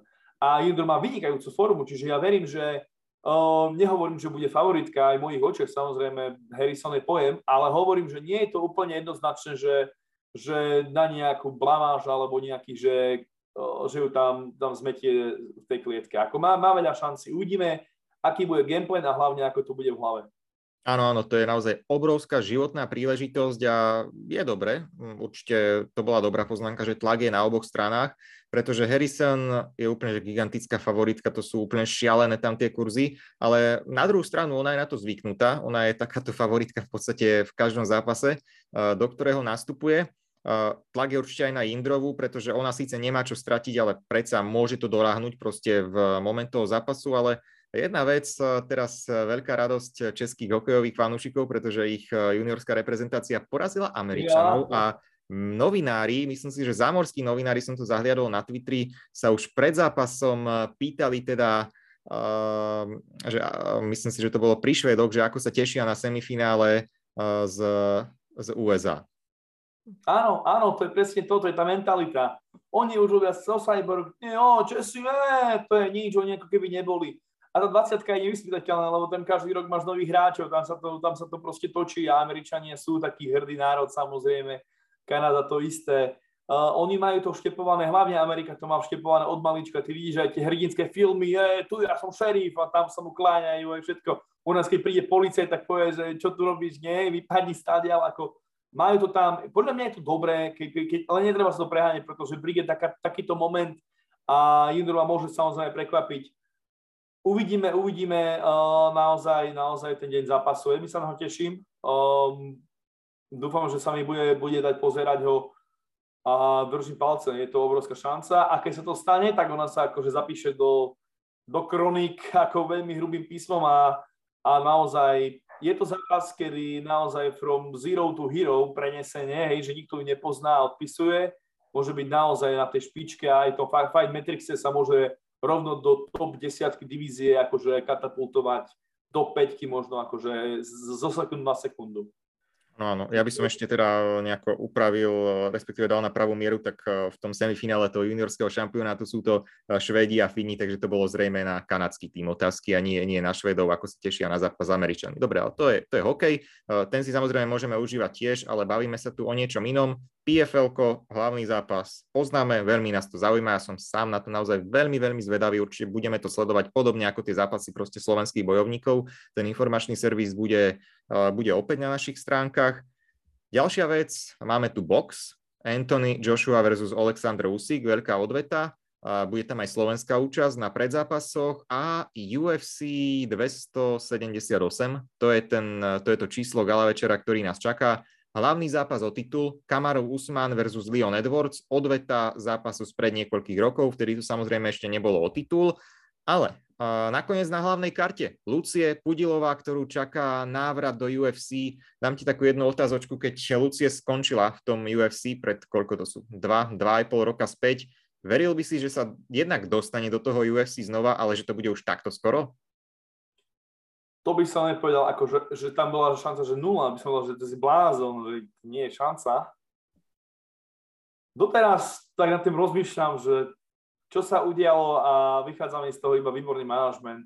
A skore 5-1 v oktagone, samozrejme, tiež netreba úplne podceňovať tie výsledky. Áno, výsledky boli, hovorí sami za seba, Lucie sa vrátila, ja som strašne šťastný, je málo takých ľudí, Andrej Arlovský mi napadne, ale čo odídu z UFCčka, zahryznú sa, zabojujú a vrátia sa, že do prdele som tu a ja verím, že Lucia vyhrá tento zápas. Ale tak ako verím stále našim samozrejme, a, ale, ale teraz si myslím, že Lucie naozaj je lepšia, ako bola predtým. Aj keď vtedy naozaj aj dala ten, mala ten bonus za výkon večera, ale potom tie ďalšie zápasy už neboli to práve orechové. Mm, prešla si pár uh, gymami, bola aj v OFE, aj, aj takéto veci. Pristala od Juna Kavanaha, ktorý pozná to UFC skrz nás, skrz vie, ako, vie, vie, vie, čo je to ten biznis. Veľmi sa na to teším. Uh, dneska sme už mali fotku, nie, že už, už sa tam opaluje v Amerike. Takže veľmi sa na to teším a verím to, ale nikdy by som to nepredpokladal. Ale je to naozaj ten príklad, možno aj pre tých, pre tých ďalších, keď, keď sa Carlos Lemol aj ďalší, ktorý chce ísť do UFC. Vidíš, čo urobil po UFC za, za šnúry? je tu jeden jeden král. Takže... to bol január 2021, tuším, robil som video 10 zápasníkov, ktorí sa môžu dostať do UFC a ja som tam zaradil aj Luci Pudilovú, že sa tam môže vrátiť a tiež tam boli reakcie, že čo blázním, však e, tá už sa tam nikdy neukáže a pozrime sa. Áno. A teraz si nájdeme to video a ideme hejtovať. Čo si povedal? Komu si to povedal? Kde bývaš? no takže áno, jasné. Ale to je mejko, to je na tomto pekné, že nikdy nevie, čo sa môže udiať a tiež by som nepovedal, že máte peniaz s Terezou Bledou pôjdu tak rýchlo do kontendra.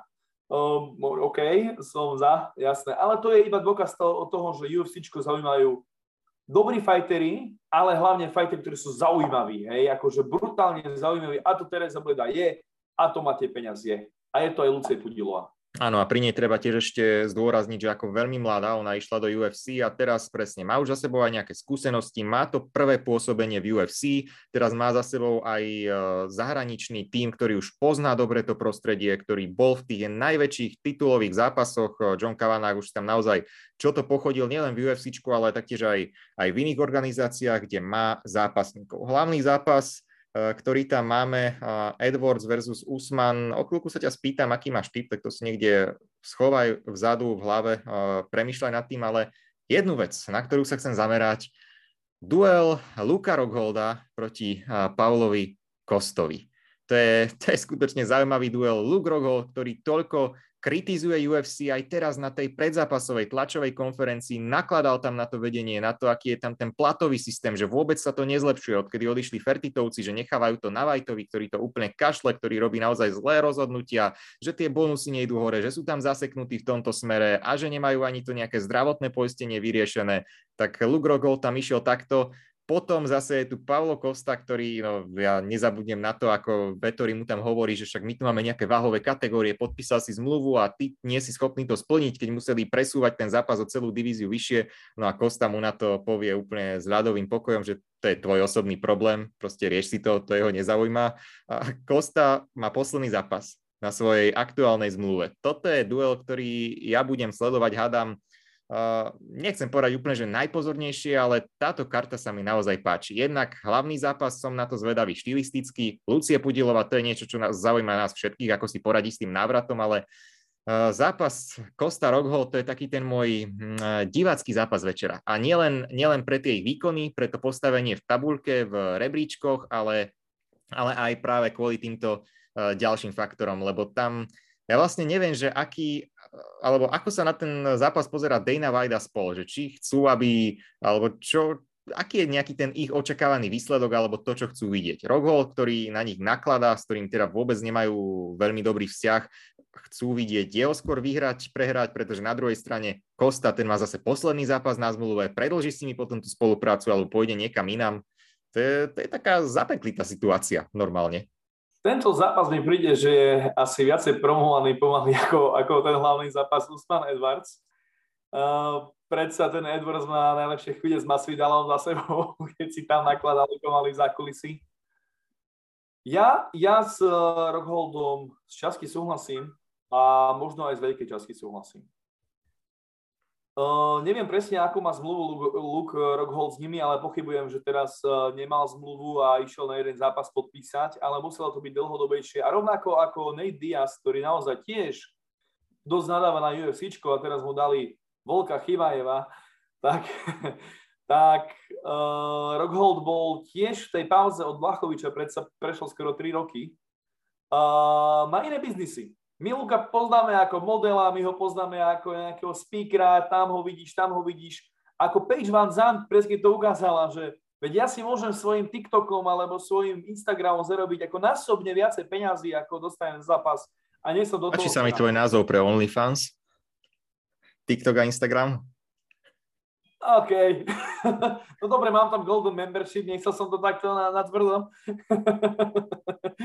dobre, tak ale, ale Luke Rogol predsa robil aj pre, pre tie slavné značky nejaké tie promo reklamy. Stále je to najväčší fešák, alebo jeden z najväčších fešákov na rostri UFCčka a ja sa nečudujem. Ja sa absolútne nečudujem, že o tom hovorí. On, on samozrejme dostane možno nejakých 100 tisíc alebo čo, lebo predsa je to meno a tá zmluva nepustí.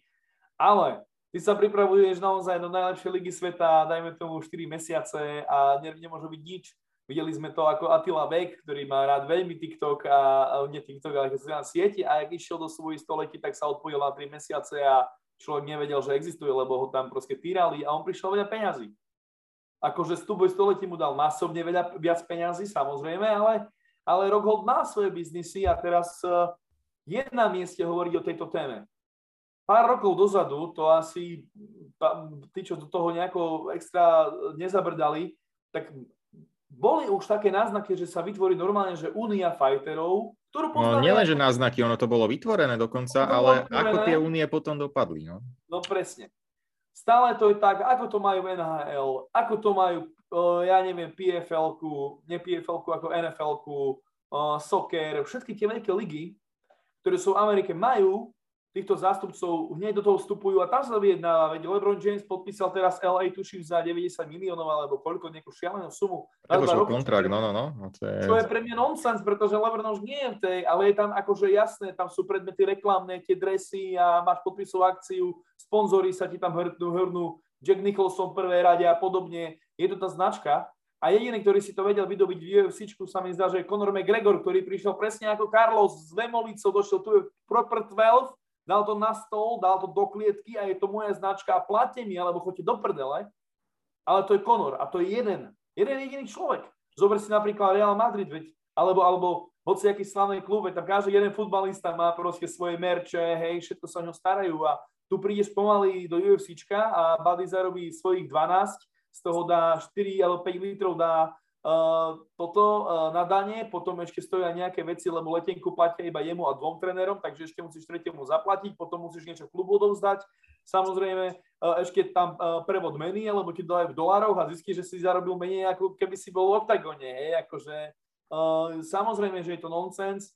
Uh, Dana White nie je pomaly týždeň, keby nepovedal, ako sa UFC darí, že máme najlepšie revenue, máme najdrahšie listky sveta, veď ako 70 dolárov za prenos je absolútna, ako to je, to šílenosť, absolútna šílenosť, lebo za 70 eur môžeš normálne na, na, na futbal Ligy majstrov, hej, nejaký parádny, takže, takže to je presne ono. A veľmi dobre hovorí Rockhold, treba na to upozorňovať, treba húkať, tie, tie platy sú smiešné, absolútne smiešné Bohužiaľ je to asi aj boxe, hej, o tom Usikovi sme hovorili, že asi na prelims tam tí chlapci budú mať za Araširi a za Malinovku, no a tí hlavne aktéri dostanú po 20 miliónov, hej, a taký je to biznis, ale tam aspoň vieš, že sa v tom boxe môžeš ku tým miliónom dopracovať, kdežto v tom MMA oni tí najväčší fightery, veď, veď zoberieme si, že veď, veď Francis Ngannou na to hovorí, ja nebudem tu bojovať za ja nejakých 400-500 tisíc preboha, keď mám tu najväčšie zápasy sveta, chceme, chcete mi tu vydať Johna Jonesa, ja to mám za pol milióna, čo, čo,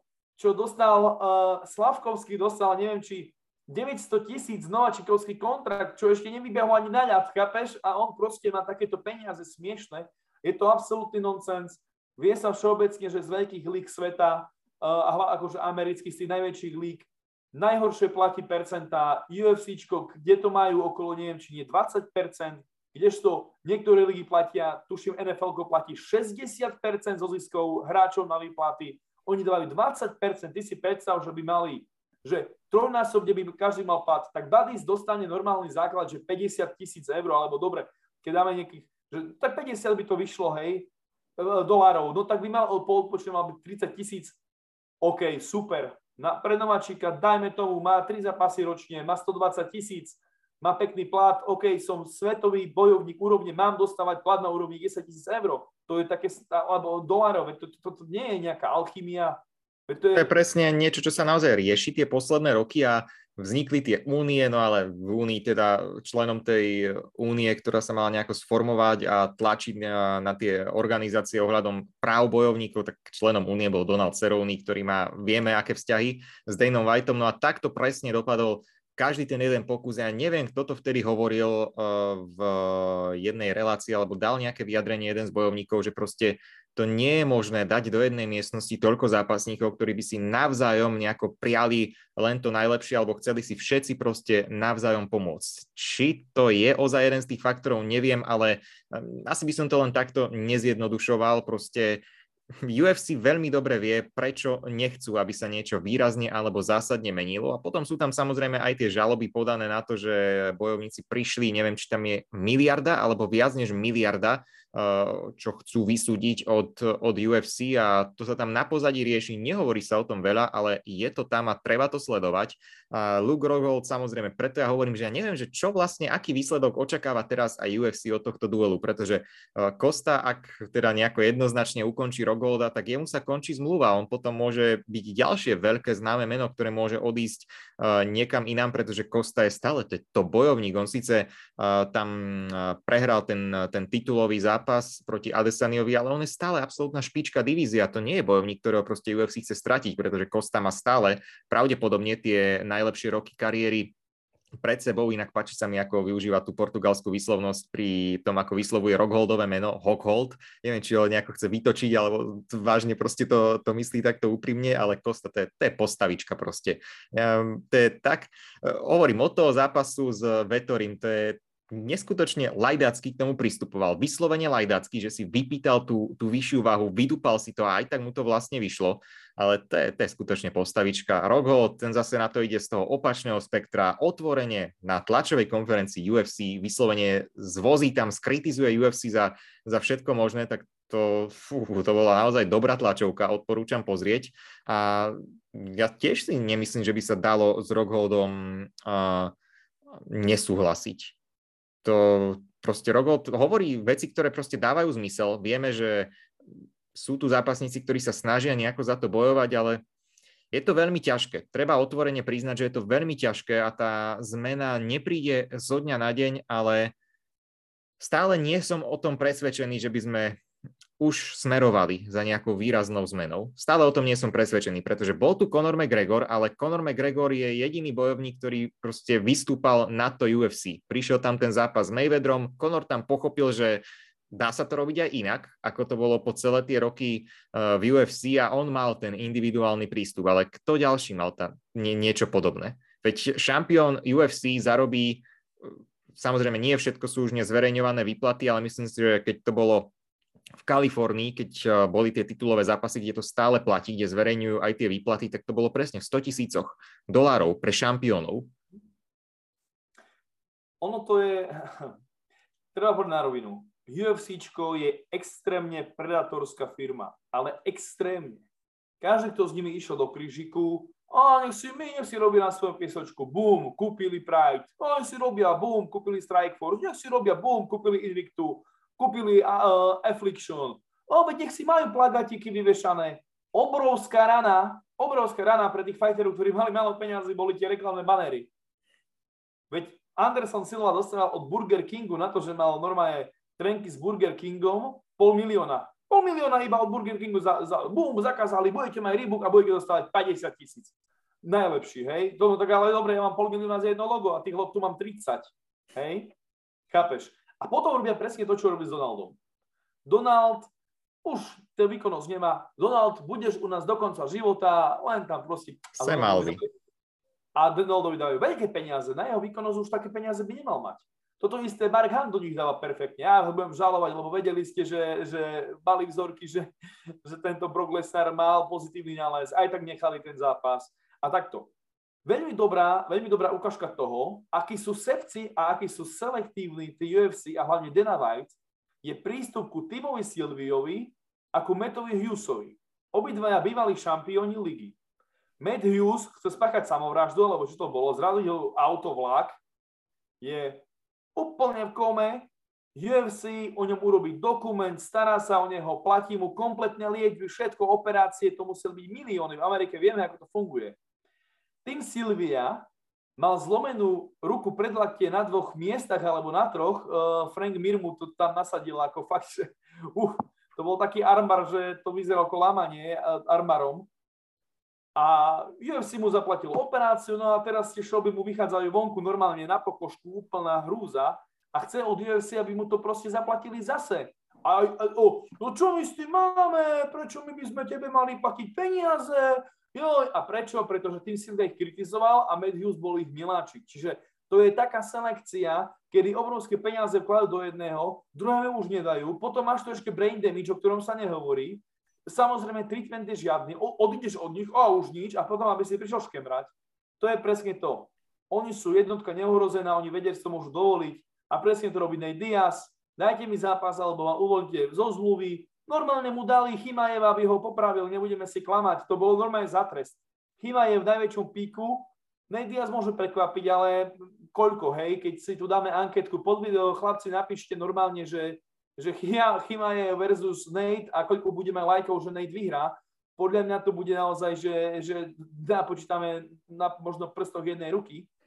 A toto je presne UFCčkou. Nepáči sa ti, nemáš zápasy. Gano sa ozýva, nedostane zápas, dovidenia, budeš, budeš hľadovať. Tu máš zmluvku, tu to píše, tu si sa nám podpísal, toľko zarobíš a keď zrazu si superstar, tak my na ťa kašleme.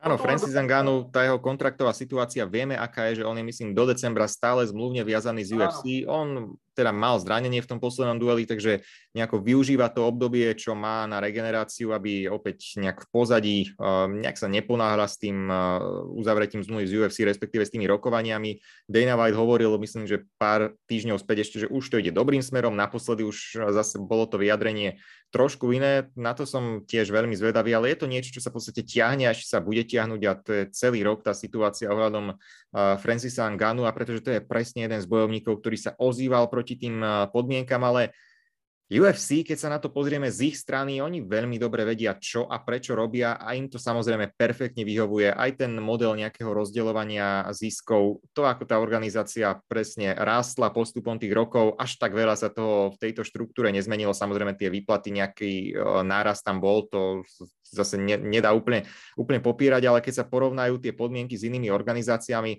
no na druhú stranu napríklad Bellator, mm, kde dostávajú nováčikovia, ktorí tam prídu a nejakým spôsobom bojujú ešte len o to renome.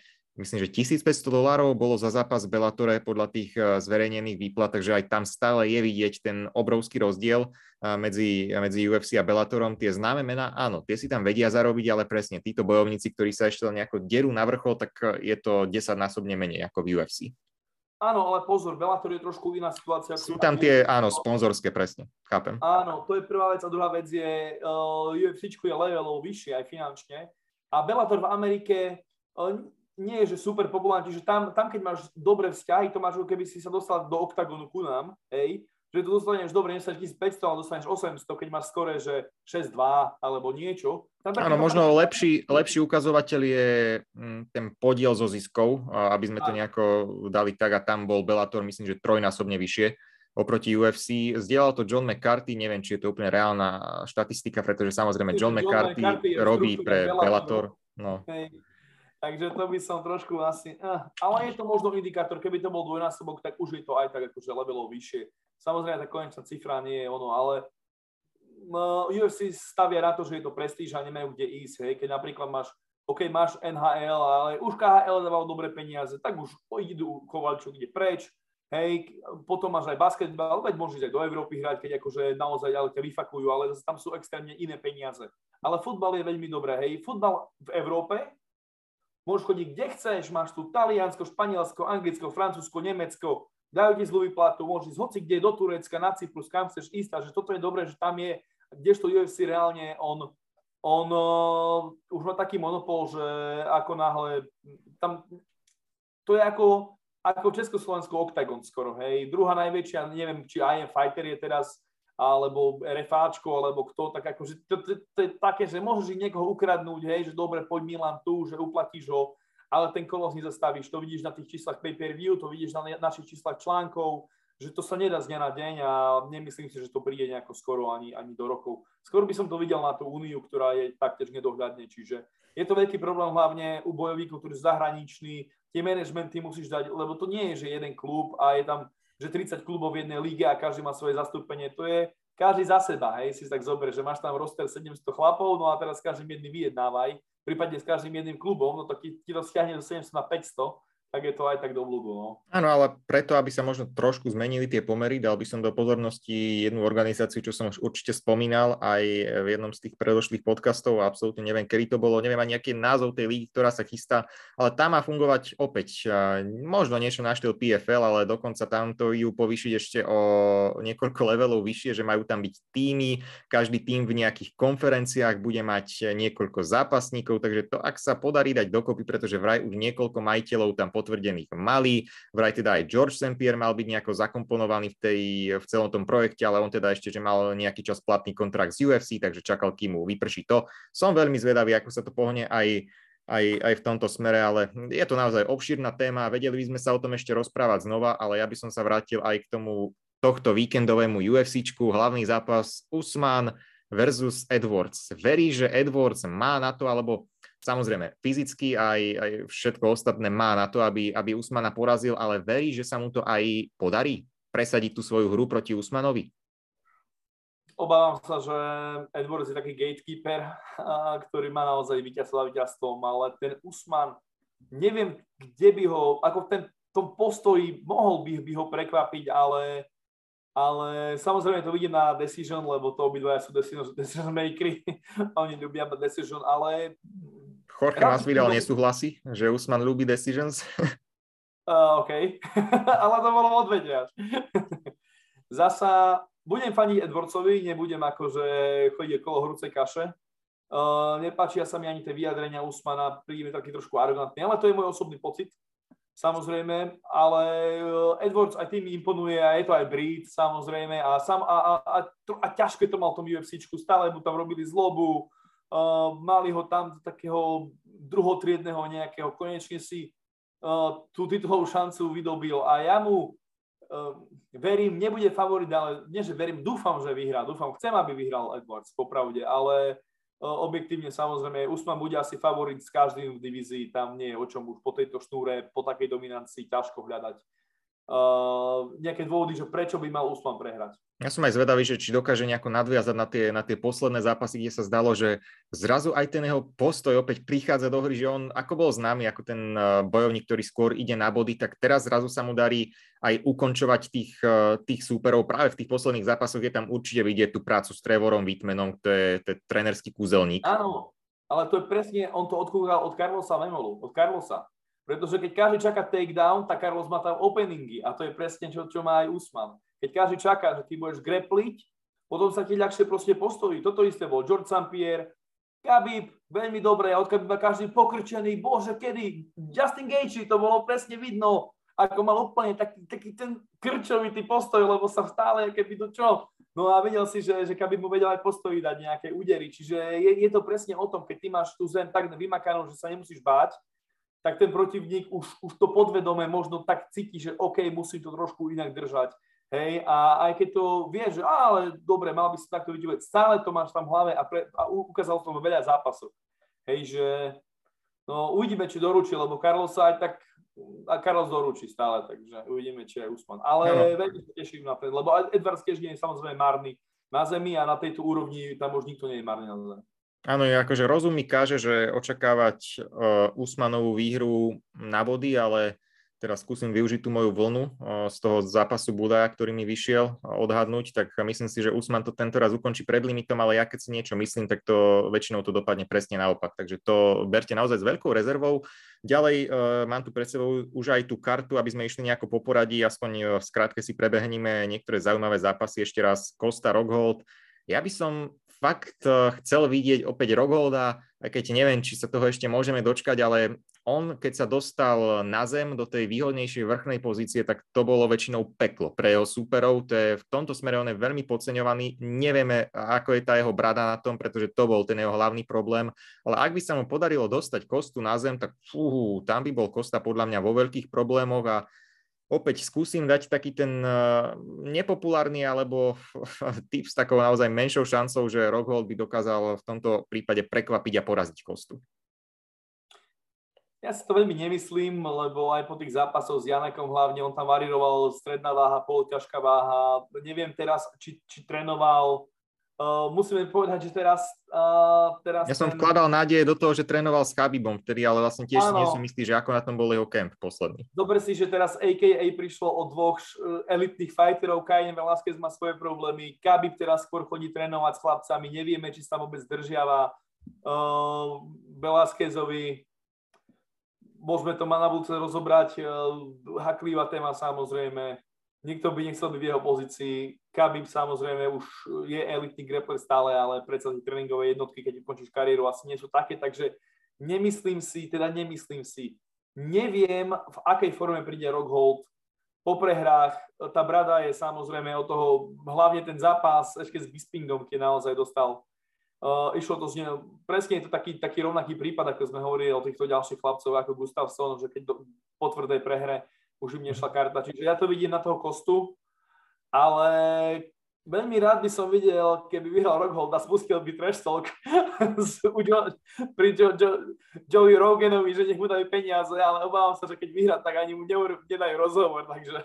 No vieš čo, toto je to, že ono, keď uh, stáva sa to hlavne na predzápasoch, uh, keď je, naozaj majú naponáhlo a úplne nevychádza ten, ten rozpis zápasov, je veľa duelov na body a potrebujú stíhať ten program, aby sa začal, začala karta pay-per-view alebo v televízii na čas, tak uh, občas teda preskočia ten pozápasový rozhovor rozhovor a toto by bol asi prvý prípad, keď aj po hlavnom predzápase pay-per-view podujatia. No dobre, ideme do štúdia. Hej, aby, aby opýtali by sa, no ako si videl to ukončenie? Tebe nič potom není, peniaze. by som to iba premostil, vieš. Nerozumel no. som otázke, ale peniaze. No, no vidíš, takže... tak to už asi sme prišli na to, že komu fandí uh, vedenie UFC v tomto zápase, čokoľvek, len nech sa Rockhold nedostane proste k mikrofónu, uh, na, nie, nedostane tú platformu. V tomto prípade, čo pozerám, tak trénoval opäť e, s Jasonom Parilom a mal tam pár týždňov späť uh, aj nejaký čas strávil v Sanforde, tak uvidíme, ako sa bude Rockholdovi dariť a potom určite zápas, ktorý proste nebude tak lákať, ale Jose Aldo versus Merab Dvalishvili. To, je, to môže byť super zápas, potenciálne aj najlepší súboj večera ja som presne, presne som videl, že Aldo, super, uh, mal, vie, presne teraz som videl takú peknú štatistiku, že Jose Aldo je jediný šampión spred 5 rokov alebo nejako takto, čo sa stále drží na, čo sa stále drží na špici.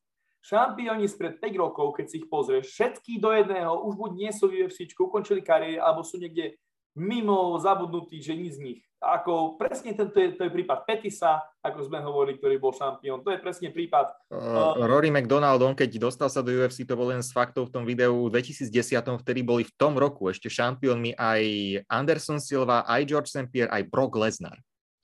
OK. Dobre, tak OK, to sú staršie, staršie nejaké ročníky, ale vidíme, že napríklad Robbie Lawler bol vtedy šampión, už sa trápi, Uh, uh, Anderson Silva samozrejme, hej, ale mohli by sme nájsť akože veľa.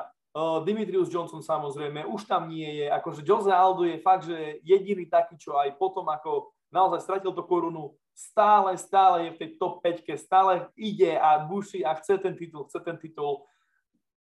Uh, neviem, čím to je, trošku sa mi aj Nechcem tu špekulovať samozrejme, ale zdá sa mi, že Jose Aldo nikdy nebral ani podporné látky, čiže to bolo ako pred úsadou a po úsade, bolo to už trošku iné.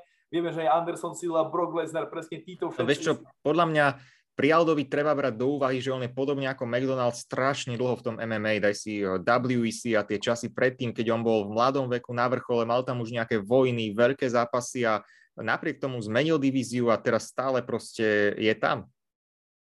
Ešte možno Dominik Cruz, hej, keď poviem, ale Dominik Cruz podľa mňa nemá takú výkonnosť uh, na úrovni Alda. Ako myslím, Aldo to dokázal resetovať veľmi dobre, až, až neuveriteľne. Opäť to je, ak, som, ak sme možno nečakali až tak, alebo nebolo tam to všeobecné očakávanie, že Lucie Pudilová sa dokáže tak rýchlo alebo vôbec vrátiť do UFC, tak v Aldovom prípade, ono aj ja sám, vtedy som si myslel, že ešte potom, ako zmenil tú divíziu, že ešte bude horšie to chudnutie, pritom on mal už dosť, akože celkom drastické to chudnutie do tej perovej divízie, ale dokázal sa prispôsobiť opäť, e, dať tomu veľmi veľa, opäť stále on tomu obetuje strašne veľa a neviem, či Aldo inak nie je mladší, alebo tam je pár dní rozdiel s Francisom Ganuom. Hej, a daj si Ganu koľko rokov je na scéne a v UFC a Aldo v podstate už ani nemal titul, tuším. Alebo bol tam tesne pred tou porážkou s McGregorom, keď Ganu prichádzal do UFC. A mňa strašne baví aj to, že asi je jediný z týchto veľmi známych fighterov, ktorý po ťažkej porážke, čo mal uh, s McGregorom, ho to nezlomilo, lebo väčšinou presne takáto porážka zlomí človek, ako sme už o tom hovorili. Že a on získal hneď dočasný titul späť v ďalšom zápase s Edgarom na UFC no, 200. No,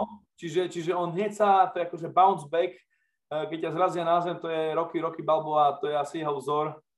A presne toto je super a budem mu samozrejme fandiť, lebo ako mám, bol to jeden z prvých fighterov, ktorý som sledoval, keď som začal pozerať MMA pred staročiami. Takže... Áno, videl som aj film, ktorý sa vlastne natočil o Aldovi, neviem teraz presný názov, ale to tiež celkom zaujímavo ukazuje nejaké tie veci z jeho života, aj keď si, keď si niečo nájdete a skúste si o ňom prečítať, tak ten Aldov príbeh to je naozaj veľmi silné a klobúk dolu pred eh, tým všetkým, čo dokázal. A, ale pozor, Merab Dvališvili tohto bojovníka ani zďaleka neradno podceňovať pretože možno veľa ľudí môže prekvapiť, aj keď myslím si, že ľudia, ktorí sledovali tú jeho kariéru, tak až takí prekvapení by prípadne neboli. Keď sa pozrieme, teraz som si aj otvoril, ktorých superov porazil v UFC, aj teraz proste John Dodson, dobre, OK, už to nejaký čas nie je, ale Cody Stemen alebo Marlon Moraes, ktorý inak tiež už myslím medzičasom ukončil kariéru, to je tiež, fú, Moraes, ako sme sa na neho pozerali, mal to byť ten ďalší dlhoročný šampión a nakoniec úplná katastrofa aj, aj po tej prehre so Sechudom, ale Merab Dvališvili to je jeden z tých bojovníkov z Gruzínska, ktorý inak dosť im ide karta v posledných rokoch. Uh, to je, ja nie som si istý, ale keď som bol na Game na majstrovstvách sveta uh, v Holandsku a tam presne títo Gruzínci, Azerbajdžan, Uzbekistán, uh, Tadžikistán a tak ďalej, ja som sa pýtal, že oni tam mali enklávy, to sú chudobné štáty a mali tam enklávy zápasníkov, som sa presne pýtal, že ako je to možné.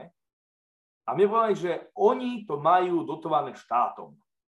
U nich, ako u nás MMA je dotované nulou, tak oni naozaj tam dávajú veľké peniaze a aj tie výjazdy uh, im platí štát, že oni majú perfektný program, kedy už od malička sa naozaj pripravujú do tej najvyššej úrovni, že majú to zabezpečené, majú tam tie gymy naozaj že zadarmo a potom choď, majú veľa, veľa zápasov amatérských, že tie ligy tam fungujú veľmi dobre. Čiže oni keď podú prídu na scénu a ty tam pozrieš 0-0 a potom dáš 10 hier po sebe, to znamená, že ten chalan už mal uh, za sebou možno 100 zápasov amatérov. Hej? Čiže oni presne na, na týchto, podľa mňa týchto Uzbekistan, Tadžikistan, Kyrgyzstan, tieto presne postkomunistické krajiny smerom na, ku Ázii, hej, alebo tá stredná Ázia až východná Ázia tieto štáty budú naozaj mať príjm v budúcnosti, lebo aj teraz, keď som si pozeral rostery, sú majstrovstvá sveta IMAF, obrovské tam sú tie naozaj v tých krajinách, to, to sú obrovské výpravy, tam sú to väčšie výpravy, ako majú, ja neviem, uh, Angličania, alebo proste krajiny Poliaci, ktoré naozaj majú to za zázemie MMA veľmi silné. Čiže uh, nečudujeme sa naozaj, že takíto borci z takých menej známych možno, možno krajín sa objavujú a budeme ich vidieť čoraz viac a viac, to vám garantujem.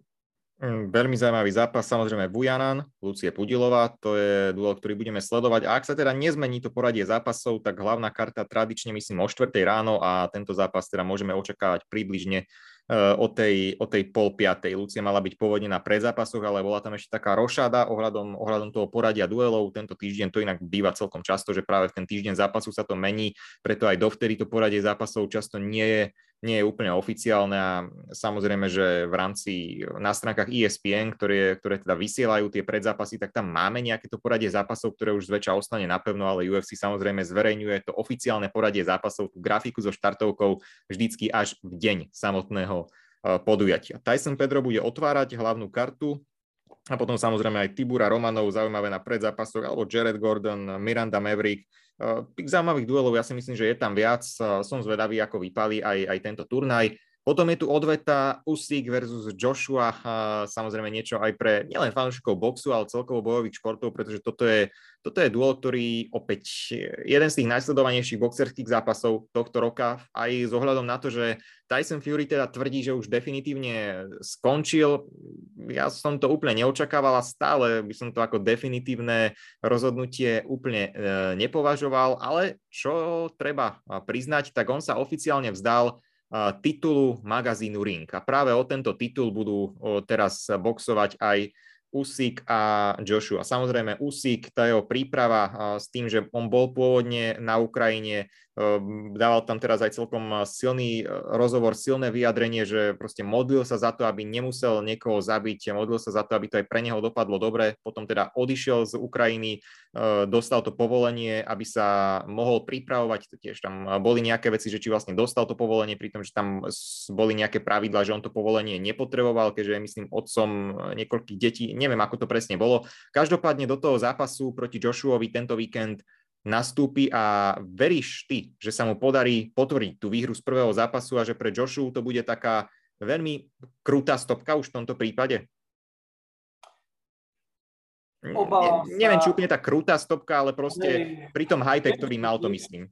Áno. Uh, skôr sa prikláňam k tomu Joshuovi, uh, aj keď Usík uh, budem mu fandiť, uh, samozrejme, nie kvôli tomu, že je Ukrajina alebo niečo, ale je mi to sympatické. Ale, ale ja mám veľmi rád aj Joshua, čiže asi, to, asi si to pozriem iba ako že fanúšik.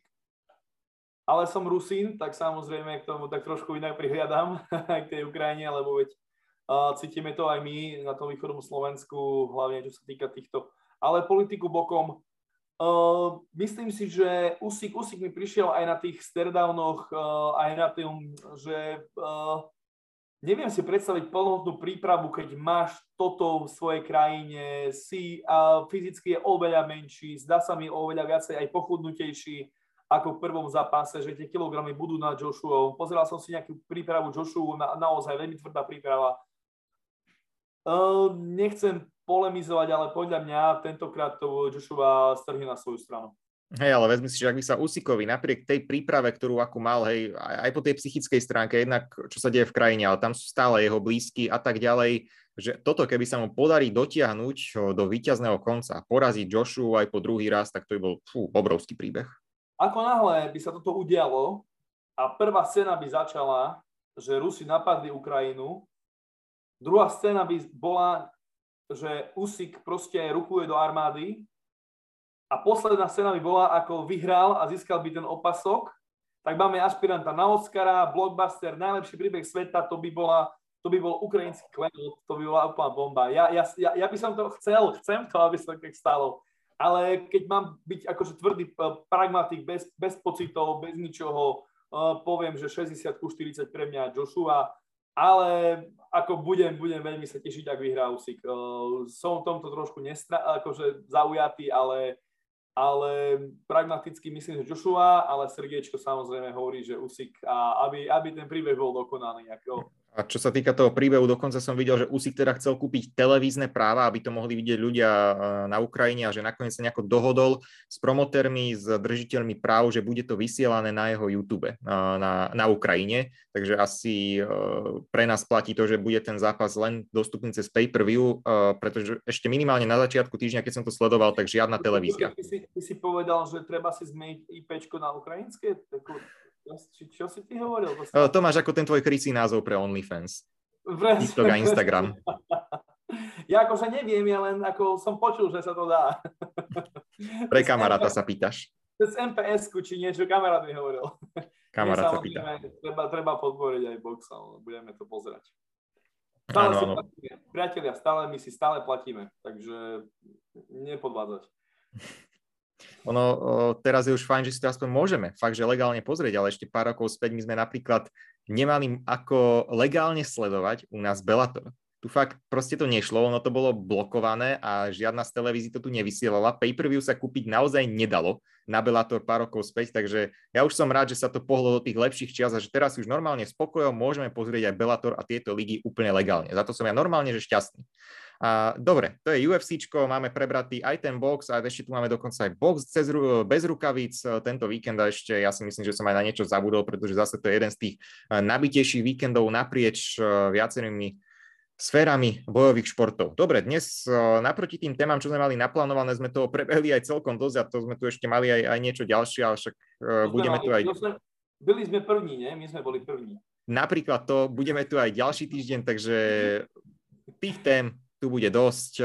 Ak by ste mali ešte aj niečo ďalšie, čo by ste tam chceli dopísať, tak pokojne do sekcie komentárov a teda celá táto epizóda je dostupná teda na YouTube a prípadne ak radšej počúvate podcasty, tak opäť aj na Spotify alebo ďalších platformách. Vlado, ďakujem ti dnes za príjemný, zaujímavý pokec. Naozaj sme toho prebrali o dosť viac, ako sme asi aj, asi aj sami plánovali a tak obširnejšie viaceré témy, ale to je naozaj veľmi fajn, pretože toto sa, o tomto by sa dalo ešte rozprávať celé hodiny. Ja ďakujem za pozvanie, ľubíme porozprávať. Uh, bolo trochu možno hutnejšie, ale dúfam, že si uh, budú spokojní na konci naši posluchači, diváci, čiže ďakujem aj ja a držte sa. Majte sa, pokračujeme ďalej.